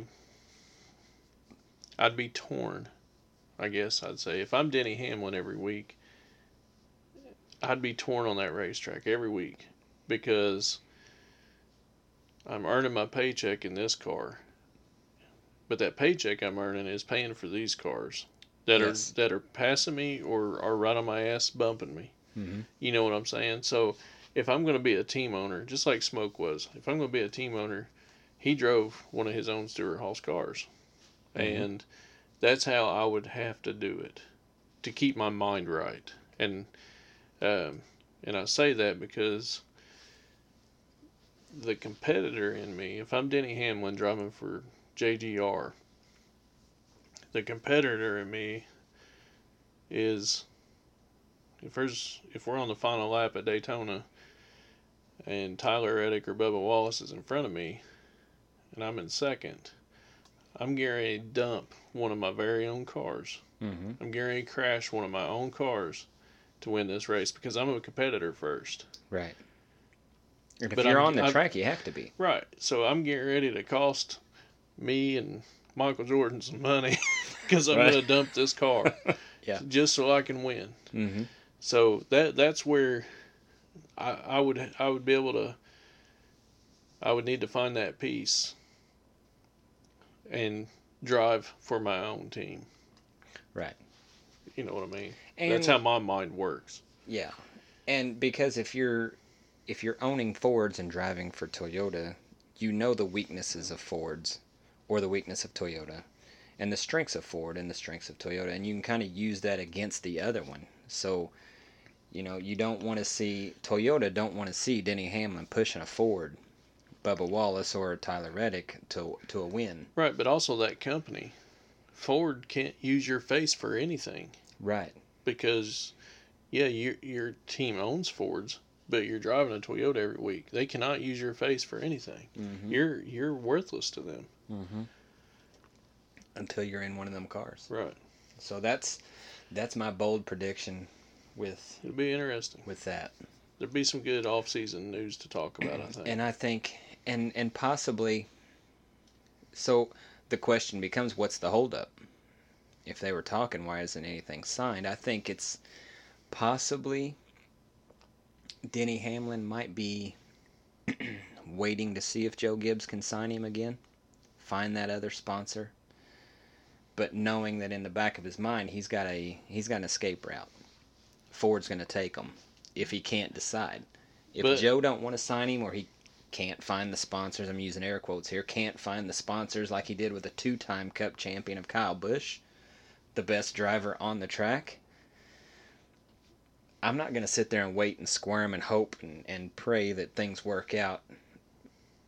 I'm going to give myself a certain date. Well, here's and if thing. that date it don't come through, I'm cutting ties and I'm signing over here. Sorry, Joe, you took too long. Right. You know? I mean, you can't. You can't when you have that much. in- When you have that much of your salary invested in something like another racing team, you can't put it on hold. You can't wait. You know, and that's exactly where Kyle was. Kyle's got Kyle Busch Racing. You Mhm. know, and You got a lot of people depending on that exactly, decision. there's a lot of mouths to feed Mhm. depending on that that ride. Yep. And it's it was taking a toll on Kyle. So I don't think Denny will wait on Joe either. But I think it would be very easy for Hamlin to exit JGR and take FedEx with him I think so too. Because he's been the face of FedEx for so long. Yeah, I think He's been a Coca Cola face. yeah, I think he can sign FedEx himself. Yeah, You know. Whereas him if you're Michael gonna wait Jordan. for I mean, I mean, I mean, who would not want to be affiliated with Michael Jordan? Right. Right. You know FedEx James. is going. Yeah. but uh, I think that's my that's my prediction. Um, we'll see what happens with that. You know, a lot of my predictions, I'm like, eh, I don't know what I was thinking when I predicted that one, but kind of like I- you predicting Four- Ford only having four wins. Yeah. I know where you. I know what you're thinking. but uh, I think I think this one might actually might actually happen because um, I think I think Denny's just seen the effects that it had on Kyle. You know, emotionally, family wise, all those all those things, and Denny's like, I'm not gonna let that happen to me. I'm Yeah. gonna be on the front end of this. That's So- a that's a good. and I applaud that. You know, I mean, You got to do you. yeah, You know, I'm not putting my livelihood in nobody else's hands. right. So And if you do, you can't complain when whatever is is dealt to you is dealt to you. Yeah. You know, so. so I think that's a good. I think you're about right on the money there. It, I could see that happening. Yeah. So, So, let's we'll jump find out. into Daytona real quick. Okay. Um, give me no fantasy included. Mm-hmm. Two winners and two dark horses. At Daytona, Saturday night racing. Two winners and two dark horses. two winners. well, the strongest two people at these uh, super speedways is usually. I don't know. There's more than two.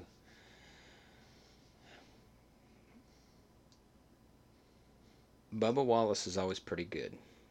You know, he's always pretty good. But I'm not I'm not putting him in as my answer. So He's not a closer though. Right. He he can run up front, but he can't finish the job. Denny Hamlin is pretty good. He's great at the Daytona 500. Right. um, Some I think he's afraid of the dark or something. Ryan Blaney is very good, and Brad Keselowski is very good. Um,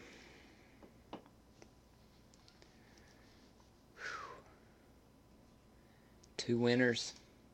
I, so you're asking who do I think could be Give me the two of the two of the potential winners? yeah two which two drivers in your mind could will walk away with this race.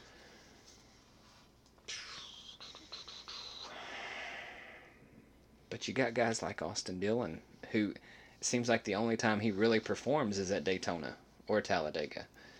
Um, I wouldn't even say Talladega. I just say Daytona. Michael McDowell is pretty good at super speedways. Suarez is He's pretty good won at this super race. speedways.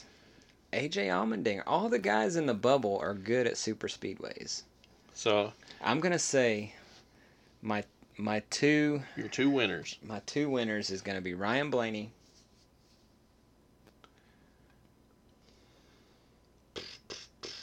That second one, and and Denny Hamlin. See, mine were Ryan Blaney and Brad Keselowski. I almost said Brad K. Yeah, and I and you did, you Yeah. did earlier, I almost said it as my two my but two winners. that that I, I could have wrote it down right here. Six weeks ago, yeah. that Ryan Blaney and Brad Keselowski were were the, my two favorites to win this race. Fantasy wise, I almost picked Brad K, Did you? but I didn't. But and it goes right back into the conversation we was having half an hour ago about Brad being that guy with that sixth sense of Mm-hmm. setting up his whole night for that one lap. Yeah. Um, Well, mine goes to Toyota and Ford. They just always seem to have the speed yeah. at these tracks. Um, Blaney, I feel like he he is a young Brad Keselowski. Yeah, I was thinking And- the same thing. Uh, that's I, I took Blaney in the fantasy league, but this has my that decision has nothing to do with that. That's the reason I've had him penciled in there for a minute. So my dark horses, however, I mean, this is one of them instances where you could throw a dart, you know, and Yeah, because exactly. because this isn't a Martinsville, this isn't a Kansas or a Vegas or a Phoenix. All 39 drivers have an equal chance of winning this race. Mm-hmm. So,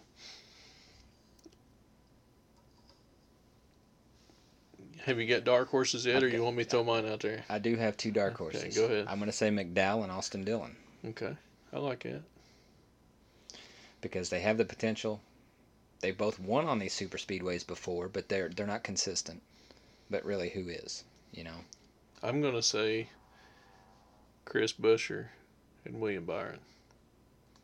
William Byron has impressed the shit out of me this year. Yeah. He, I mean, his his his mind is at a different level than it was last year. right. I and mean, you can tell right, and it's not just he's just putting his head down and going to work. it's not just your half mile, one mile tracks like Texas or Kansas or you know, I mean it's this dude is doing I mean he's he was solid on dirt this year. Mm-hmm. He's won a road course this year.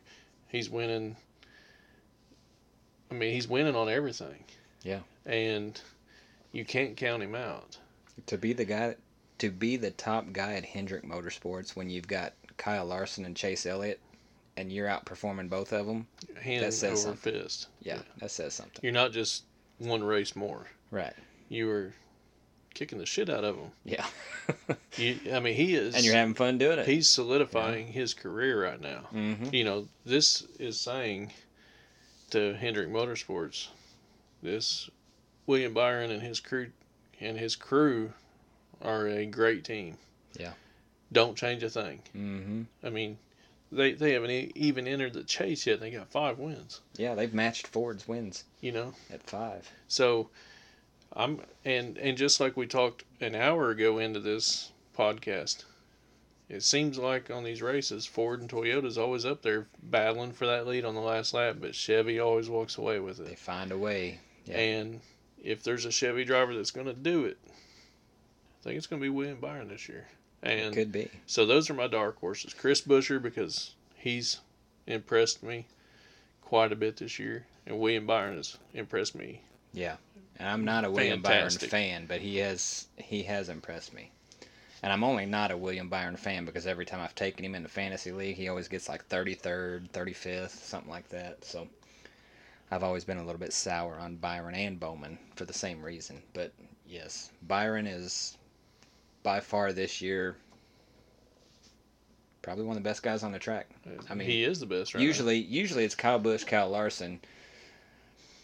But this year, So Byron's putting his name out there. so I think uh, that's that's a definite. I think you you know it's one of them you hear it first Mhm. moments right here. Yeah. I say Blaney, Keselowski for the win. My dark horses are Buescher and Byron. So I got the four B's: Blaney, Brad, Buescher, and Byron. Yeah. So who's gonna? Let's talk about this bubble real quick, and then we're gonna get into fantasy. So you said a long time ago Bubba was gonna get knocked out of it. Yep. Who do you think's gonna take his spot if he gets knocked out? Brad. Brad's, Well, already- he's in Brad's now. locked He's in. in. Brad and Harvick are locked Yeah. in. So you got right there Gibbs, Suarez, Dinger, Bowman, and Elliott are right below Bubba. But it could be somebody else. It could be a It first could time be- winner. Yes, it Yeah. could be a first time winner. So So- that's just going off of the points. So I mean, you've got anybody else out there? You could have an Austin Cindric that could win this. He has won it. He- yeah. Uh, he's won at Daytona. Mhm. Um, so, You I could mean, have an Austin Dillon who's not nowhere in the points conversation, but he could sneak a win in there, and yeah, then he's because he did that what last year, two years ago. it's been a couple years ago. Yeah. Uh, I don't know because I just gave you my my four. You know, my two winners and my two dark horses, and I think three of them have wins. You know, Brad doesn't, but he's already locked in. So I think watch out for Ty Gibbs. I could show you a message on my phone right now. I almost picked him in a fantasy. I could show you a message on my phone right now where Tony in in our fantasy league he texted me his pick, and he said 54 at Daytona, and then he texted me right back like a minute later and said sorry I meant 34, and I said I like your first pick better. Yeah. And you know eh, because I feel the same way. I think Ty Gibbs could pull something like this off. Yeah. You know I've I've had I've had those instances this year where coming into this season I wasn't a Ty Gibbs fan. I'm Mhm. still not. Right. I'm more. I'm I'm going that direction. I I'm I can't see myself cheering for him at the races and Can shit. you put on a Ty Gibbs shirt? No, yet. Okay. Well, I mean, he That, drives a that Toyota. tells your fanhood. He drives a. Toyota. So, Right. so I mean, it's a and nothing against Toyota. I mean, you know, I'm glad they're there. You know, I'm glad they're contributing to the sport. Really, I'm being Mhm. honest. Um, but uh, you know, it's uh, he hasn't sold me on himself yet. Uh, he's I- doing better than he was last year. I'm not going to make my decision on anybody based on one year. Right, I agree. A- a new guy. perfect. Yeah, A new perfect guy. way to say it. Now, somebody like Chase Elliott, who's this isn't his first rodeo, I'll make my decision because this is whatever year number it is for him driving a car, and he's gonna act like this. I'll make my decision. But Ty Gibbs, I'll give him at least two years, maybe three, and then I'll judge what I think of him uh, as far as a driver. You know, but I almost picked Ty Gibbs, fantasy league, just because he's a Toyota. It's fast. He's that young kid that is going to go hungry. out there. He's yeah, exactly. He's hungry. He wants to make Papo happy. Mhm. Um, he's that young. He's got that young enthusiasm in him where he's just going to go out there and hold that pedal down. Yeah. He's not gonna. I don't think he's going to play it safe. I think he's got a good crew around him because Grandpa's not going to let him go out there with He's half-ass crew. Right. You know, he's going to have that right person in his grandson's ear. So when all that smoke starts rolling on that bank track, he's going to have somebody he knows that's going to tell him the right way to go. Right. Um, so that Ty Gibbs, yeah, It could happen. It could happen. It could happen, and I think if if any of those guys sitting below the cut line is going to make it, I think that's going to be the one that does. Now, I'm not going to say whether I'm going to be happy about that because, like we said, I don't I don't. Ty Gibbs and Bubba Wallace for me are the same. I have the same amount of fanhood for both, which is neat. I don't have any. I don't really Right. pull for either one yeah, of them. they both had me pissed over their past actions. yes, So and because of that, for both drivers, I can't pull for either one of them. right, yet. Now I know this is going to upset HR because he's a big Bubba fan. I, I Yeah. mean, we've it's well documented. You I mean, I was know over we- there the other day I know and I seen the cutout. We've been right. We've been off the. We haven't put a podcast out for two two weeks now, and you're gonna hit. You're gonna hit him on the Dallas Cowboys and Bubba Wallace in the same episode. Yeah. I mean, dude, you're taking it hard on him right now. You know how hard he's been on me for Oh, I do. twenty something years. I was there when you went to visit with him.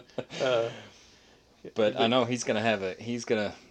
My phone's gonna be lit up when he listens to this. But it is what it is. You know, I mean, I'm not the Bubba Wallace fan he is, so that's just where I'm at with that. But um, yeah, I agree with you. Bubba's to fall out, and I think Ty Gibbs is to take a spot. Fantasy wise, I need Bubba to go out there.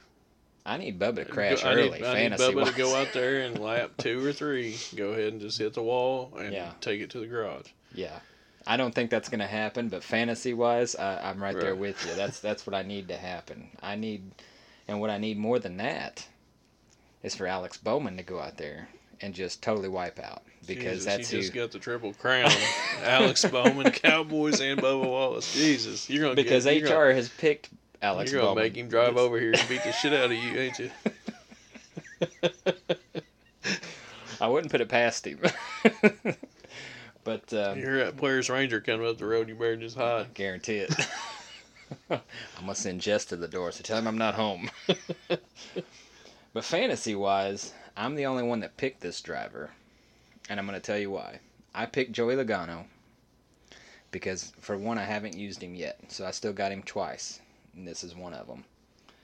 Um, because I I do, I almost picked Ty Gibbs, but the reason I didn't pick Gibbs is because at Daytona, I feel you need Experience. an experienced guy that knows how this is going to play out. They've seen this thing numerous times. And I almost picked Brad K for the same reason. He's that experienced guy in a Ford that can be smart enough to dodge the big one. He may not be out front all day, but he he knows where to put himself towards the end of the race and he can dodge gonna- that big. he's- Whereas Ty Gibbs is going to be straight up like you just said. He's going to put his foot down and he's going to Logano's going to go out there with a different comfort level than Ty Gibbs is, Yes. and we know that. Mhm. You know, and that's that's one thing that you have to take into consideration in the fantasy league on on drivers like this. Um, like Chicago this year, we knew they was all going to have the same butterflies in their stomach, all thirty nine drivers, Mm-hmm. because none of them have done it yet on that course. Right. So I, I get 100% exactly what you're saying. I mean, Logano is going to go out there with a different comfort level. One, he's already got a, he's already in the chase. He's not going to he's not out he's going to try to win because he's a competitor. Mhm. But he don't have to win. Right. He's not going to be playing offense. He's going to be playing more defense than offense. Right, and I think that's going to pay off. A solid week. finish is what you want. Yes. And Ty Gibbs, young gun, nerves, hmm He's he's he veteran know. drivers all around him. Yeah. He don't want to piss one of them off, so there's more stress to your situation. And he's got that yellow stripe on his back bumper. Not too many people are going to want to work with that. right. You know. Yep. They they usually leave those yellow stripes out there high and dry. I mean, those yellow stripes are only beneficial when they're in the front of that chain. I don't want the yellow stripe pushing me. No. I'll I don't want. I don't want to. I don't really want to push a yellow stripe. To be I'll, honest with you. I'll you. push one. Maybe not on the last lap, Right. but I I'll would push it into the infield. I would rather push one than one push me. Yeah. You know, because to me, you need an experienced guy that's going to know when to let quit pushing and when to get And back where to push. push. Yes. if, And I think that's that's why I went with Logano. I mean, it's a lot different pushing down a straightaway than it is pushing around three and four. Right. You know, Yeah. And you went with Logano's teammate, Ryan Blaney. yes, So who is usually yeah, always there in the front. yeah, he's a stud. He might he might be three laps down early on, but somehow, some way, He he's gonna come back and he's going to be right there at and the that, end. and that's what I'm counting on is I hope this is the year where he says where he transitions from a young Brad Keselowski to a experienced Brad Keselowski Yeah. mi- state of mind. You know what I'm saying? and it a- could be because I, I think I think once Brad K calls it quits, then Ryan Blaney is going to be that well, and most knowledgeable super speedway driver. yeah, yeah. I mean, he's just like Dale Earnhardt Jr. I mean, Dale had. I mean, how many wins at Talladega? You know, I mean, it's just stupid how many wins he's, how many times he's won there. Uh, same, um, you know, he's won a Daytona. Um, but he, Dale Jr. is just a great super speedway driver, and Mhm. Brad is in that league with Dale Jr. Yeah. And Um, but part of the reason I took Blaney too is because Logano's won on a super speedway. Cindric has won on a super speedway. And Blaney has won on a super speedway. All Mhm. three of these Penske boys know what it takes. And if them three can hook up and have the right plan at the right time, they can take it. They could. And that's the most solid three, I think, out of every team out there. I had a bunch of drivers in mind because I was thinking I had Ty Gibbs in mind. I had Bubba in mind. I didn't have either one of Suarez. them in mind. I had Suarez in mind, the dinger. Um, I had Chastain and Larson in mind, but but and I still think it could happen. it could. But It could. I've just got better places for those drivers I haven't as used. far as a pick. I don't think I've used. I think I've used. I I've don't used both if- of them I don't even. once. I, I've used Larson once. I don't think I've used Chastain once yet, and I don't think I have a place for him. I think you'll start seeing a different Ross Chastain once the playoffs start. You'll start seeing the Ross Chastain I might have. I might I think have. he's minding his p's and q's because Big Rick yelled at him. I might have used him once. I can't remember if I have or not. But um, But it's going to be interesting because there's so many picks on this board of Bubba Wallace. There's like six or seven. Seven people, I think, pick Bubba. and My wife being one of them, Right. which Uh, you know, her and HR is pretty tight. they are pretty tight. So I Um, mean, I mean, that's who introduced me to her Right. was was HR Scotty, and uh, and she always, if she has a choice, she's always going to go with the black one. I don't know why. I, I, I don't know why that is, but that's just what she does. Yeah. So.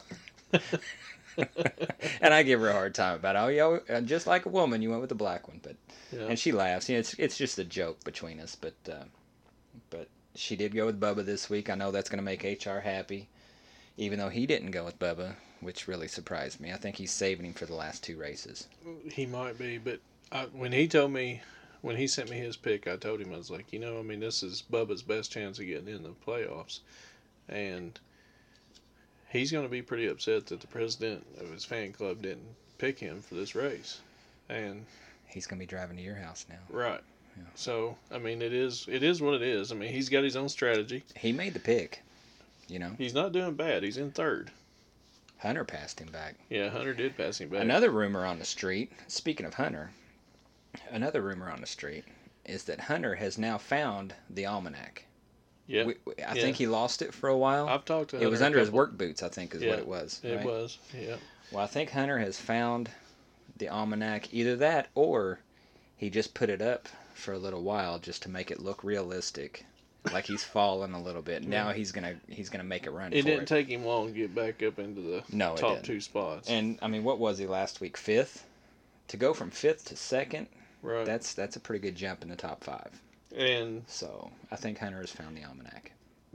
but that and that that also kind of worries me too. But do you think it was a now? None of these twenty six drivers or none of these twenty six players in the fantasy league know who other people are picking. The, Right. the picks get turned into me, and I turn Mm-hmm. my pick in on Tuesday to you and two other people. Right. So you guys know who I'm picking. You Yes. three. So there, it's complete transparency. So Joe T is in first place. He picked the 23 car. hmm Hunter's in second place. He picked a 23 car. Yeah. So Hunter and Joe T don't they don't know each other. Hell, I don't even know Joe T. hmm You know, but He's doing pretty he's good. dominating. Yeah, he's So- kicking ass. So, do you think that was if if you were Hunter and you can say, okay, I know I'm taking, I know Joe T's taking 23. Would you pick 23 or would you pick somebody else? Depends on what the almanac says.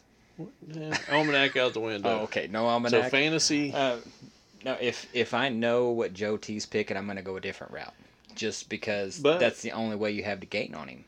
yeah, but I mean, we only got That's one. the plan. That's playing the offense. We only got one race, and then all the points reset to Right. increments of three. Right. So, what Hunter has done basically He could be playing offense. Could be playing defense. Right. So if you were Hunter, would you be happy you picked the same car number as Joe T in first place? Because now you've, yeah, you're not going to jump up to first. You can't. Mm-hmm. So Next best thing is you can you can't go forward. You can go backwards. right. Hunter can. Joe T really can't because he's got a, a 25 point lead. The only person So- I think the only person that can catch him is Hunter, right? No, Because Joe Hunter T- can't catch Joe T. Well, I'm just Right saying, now. as far as the points, not not not looking at their picks. Yeah, Joe yeah, has 267, Hunter has 291, so that's what 24 points. Yeah. So he could catch him in one race, but Joe T to Scott, who's in third, that's 31 points. So Scott can still catch. I'm saying if if Bubba was to go out there second lap and wipe out, right. And And Scott driver wins. wins. Right, Scott can catch Joe T. right. So, So- I mean, it's not locked up. It's not locked up, but it would take a pretty damn big miracle Yes. to for those two stars to align. Right. For Joe T to go out and second, third to win. Yes. So it's one of them things of now Hunter took the 23 car and Joe T took the 23 car, so they could both. They're Joe T's going to stay in first unless one of them miracles happen, and it could because it's NASCAR, baby. Mhm. But the probability is not good. the probability is not good. So and, and it depends on. I would feel better if I was Hunter, like Scott, our HR department. He took the 48 car Bowman. Mhm. I would feel more comfortable if I was Hunter that I took the 48 than the 23 Yeah, because, because that you're not would really limit, looking ahead. You're just playing. that would limit how behind. far I could fall Yes, instead of going forward. And I'm in that. I'm, I'm in that boat because I am sixth now. Um, and I'm the only one that took Logano, so I could either jump up or I could fall.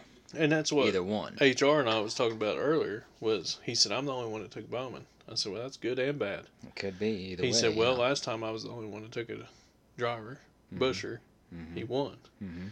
So well that's that's on the plus I side of that, it. that's a that's a fact. hmm So Can't argue that way of thinking because it worked out. But had it not worked out, like let's say he was the only one that picked McDowell last week at, at Watkins Glen, it almost didn't work out for him, you know, because he finished last, and then everybody would be passing or, or catching up to him. right. And that's what worries me. Just this race, and I've said it for a few weeks, this race scares the hell out of me just because it's a pick 'em. But it makes me so happy. Yeah, You know, I mean, it's it- so exciting to watch, but I'm scared to death at the same time. Yeah. Beca- just because of fantasy purposes, you know. I'm trying to, my goal for the season, finish in the top 10 going into the playoffs, and then we're going to reevaluate everything after that, you know. I've made it, I'm in the top 10 now, because most of the season I wasn't, so now I'm in the top 10. I've got to where I want to be, but now I'm the only one that picks this driver, and if he just goes out there and does like he did at Bristol Dirt and just wipes out early, I could fall seven or eight spots and be maybe top 15, you know? So it scares me, but that's why I went with an experienced guy to try to help my stock a Well, little bit. and to me, you know, and we we discussed this minutes ago, but Blaney's one of the favorites for this race. hmm You know, I mean, I think he is the second favorite behind Elliott. hmm Um, but me and one other person in the fantasy league picked him, and that was it. Me and Shannon. Yeah. Uh, nobody in front of me picked him, so I mean, And you're right there in a tight group of people that if he does good, which usually he the does, points are very tight, you could jump up six or seven spots. and that's what I'm counting on. Mhm. I, now I did count on more people taking Blaney. I did, but I also looked at previous picks for everybody, and I'm gonna say 75 percent of the field, 80 percent of the field has already burnt Blaney, so they can't pick him. They've already Yeah. used him twice, so that's that made me feel even better. So I think I know where I'm going to take him in the playoffs, but I just went with Logano because, like I said, I've, I've still got him twice. He's got the experience, and I can still use him in the playoffs, no matter what happens this week. You know, that was better than risking it with a Gibbs or a Suarez. I'm glad I got my Chase Elliott picks out of the way because he fucked me both times, and and I don't have to worry about him now during the chase. But you know, if I could, if I could do things over, if I could see, if I had that almanac that Hunter's got, mm-hmm. I wouldn't have used Chase Elliott at all this year. I'd have used the Chris Bueschers and Ty Gibbs a lot more than what I did at Chase Elliott. You know what I mean? It's it's insane how, you know, this this ties into everything we've talked about. How much more serious these other drivers are taking their job Mm-hmm. than Chase Elliott is. And and it really makes me mad because I picked Watkins, I picked Elliott at Watkins Glen, and I've been telling everybody I'd stay away from Elliott, stay away from Elliott. He's not doing anything this year. And then I picked him at Watkins Glen with the hopes of you know that miracle coming true, and it it he It bit you in screwed me ass. over. Yeah, So- I did gain some spots on HR Scotty, so I'm gonna go with four four jabs at Scotty right there, but. uh he's gonna be pissed off at me. But uh, you know, I got I got one. I've got two goals for this fantasy stuff. I know your I know your goals. main goal is to beat Scott. Well, yeah, because I beat him two years ago, and he beat me last year, so we're tied one apiece. We we've bettered each other once. This is the tiebreaker, so it's pretty serious. And which I just now thought about. New revelation. Yes. Um, HR threw something out to me and you this past week, Yeah. or the week before. I don't remember, but um, and it just got serious. He took it up a notch. It's a good thing. More serious part. than money. Yes. Um, this is a pride thing, and we are very big on pride. Um, he says, "How about?" Because we talked about a who's the man in the last episode. We we talked about what that entailed, and we did that a lot when we were younger guys. Um, 18, 20, 22 years old, we'd beat the hell out of each other. Yeah. We ain't doing it. We ain't doing it in our forties. No, we ain't doing that now. That's long gone past us. But it was Uh, fun. but it was fun, and it's a pride thing. So he put out the um, stipulation of whoever finishes the best out of us three, the other two have to say on on that the name, and you're the man on the podcast, and that is So if Ch- so, thing. Chad, if you win, if you beat me and Scott, you don't even have to win. But if you beat me and Scott, then me and Scott on the podcast will say, Chad, you're the man, right. and vice versa and vice with versa. all three so of if us. Scott beats us both. I gotta say, Scott, you're the man. Which I really don't like to put all them words in the same sentence. Right. but he put it out there and how do you back down from that Yeah, you, can't. right Yeah. because of pride Right. so it's all right by god god damn it you're on hr you know so so we have that going on so if uh Now, now we've got even more serious. it's got Now it's it's- stepped it- it, up a notch Now it's not just about doing good in the fantasy league. It never had anything to do with money. right Um, I mean, money's always good, Yeah. but you know, my, the- my initial goal was to beat scotty and finish on the podium Yeah, the now it's a matter yeah. of i i cannot say those words right. you know so that stepped it up a notch but i just wanted to put that out there for everybody that uh, yeah you're gonna So hear that, that- from somebody you're so- gonna hear that from two people Yeah, whoever they may be. And I've got a long way to go. you do I accepted it because it's a pride thing. It is. I'm not gonna. you I, can't I turn it down because then you're scared I you could have know? been my car right now, and I'd have to take that bet. You know. right so so it just got a little bit more serious for us three um, i think there was something else that i had to, to say but it left me So it's it's gonna it's gonna be a great Saturday night. I think. it's gonna be exciting Um. See what happens. Yeah. I mean, all we can do is anticipate it, Mhm. and have fun while it's going on Oh. and then do damage control afterwards hide all the remotes and controllers and get them all out of my living room because if it don't go my way, shit will fly. right You know, I mean, I, I've thrown beers, I've, but I've also been so happy I've shaken beers and popped them open. You know, it's Yeah. uh, I'm that I'm that fan. So, Yeah. it's, uh, we'll see what happens. Yeah, we'll see what happens. It could get interesting. So, um, that's about all I've got for this week. You Yeah. got anything else to add to it? I don't. I say we show them the tail lights. All right then. All right. We'll uh, we'll come back at you next week with another episode. If you go into to Well- any of the local tracks, Well- any of your local tracks, take someone new if you can. It's always good to get a new Well- face in the stands, and it brings more support to the. We'll have the some uh, developing chase yeah, we'll have the. Uh, when we come back. yeah, So we're, and we'll we'll have the 16 drivers. mhm. so- and the fantasy standings are going to be reset Yep. after this week. So some people could fall, some people could gain. It's going to be interesting. Absolutely. Yeah. So if you're keeping track, go to ridingthewall.com, look up standings, and that will. Riding the Wall podcast. yeah. Well, it's just ridingthewall.com, Yeah. but yeah, you can you and you can click on standings. You will go to, you'll see where we're at. You know, you'll see our big board. It'll tell you who's gained, who lost, and it'll show the reset standings and, And all that stuff. time's getting closer to next season. So if you're interested, if there's somebody out there that we don't see on a regular basis and you're interested, yeah. get a hold of us. Yes. Let us know. There's a there's a place on riding season. the wall. You can fill out an application to get into this league. Yeah, we don't turn nobody away. No. So. No. And it's fun. It's Yeah. fun. It's easy, fun, challenging, all at the same time. And you might, you know, you can get involved in a little bit of shit talk too. You know. So. Ah, shit talk's always good. I mean, speaking of shit talk, Paul is on the way up. Have you noticed Paul? Yeah, he's, 17th. I know. He's been 23rd all year. and he decided to wake up. Yeah. But anyway, that's all I got Well, about I mean, that. it's been so. hot. I don't think he's been at the truck stop as much past few weeks. Just, I mean, out there walking around like that, boy, it's hot. I I, I, I mean, I just walked from my my factory to my truck. You know, and I'm I'm hot, so I can imagine walking semi truck to semi truck knocking on doors in the doors. sun. Right.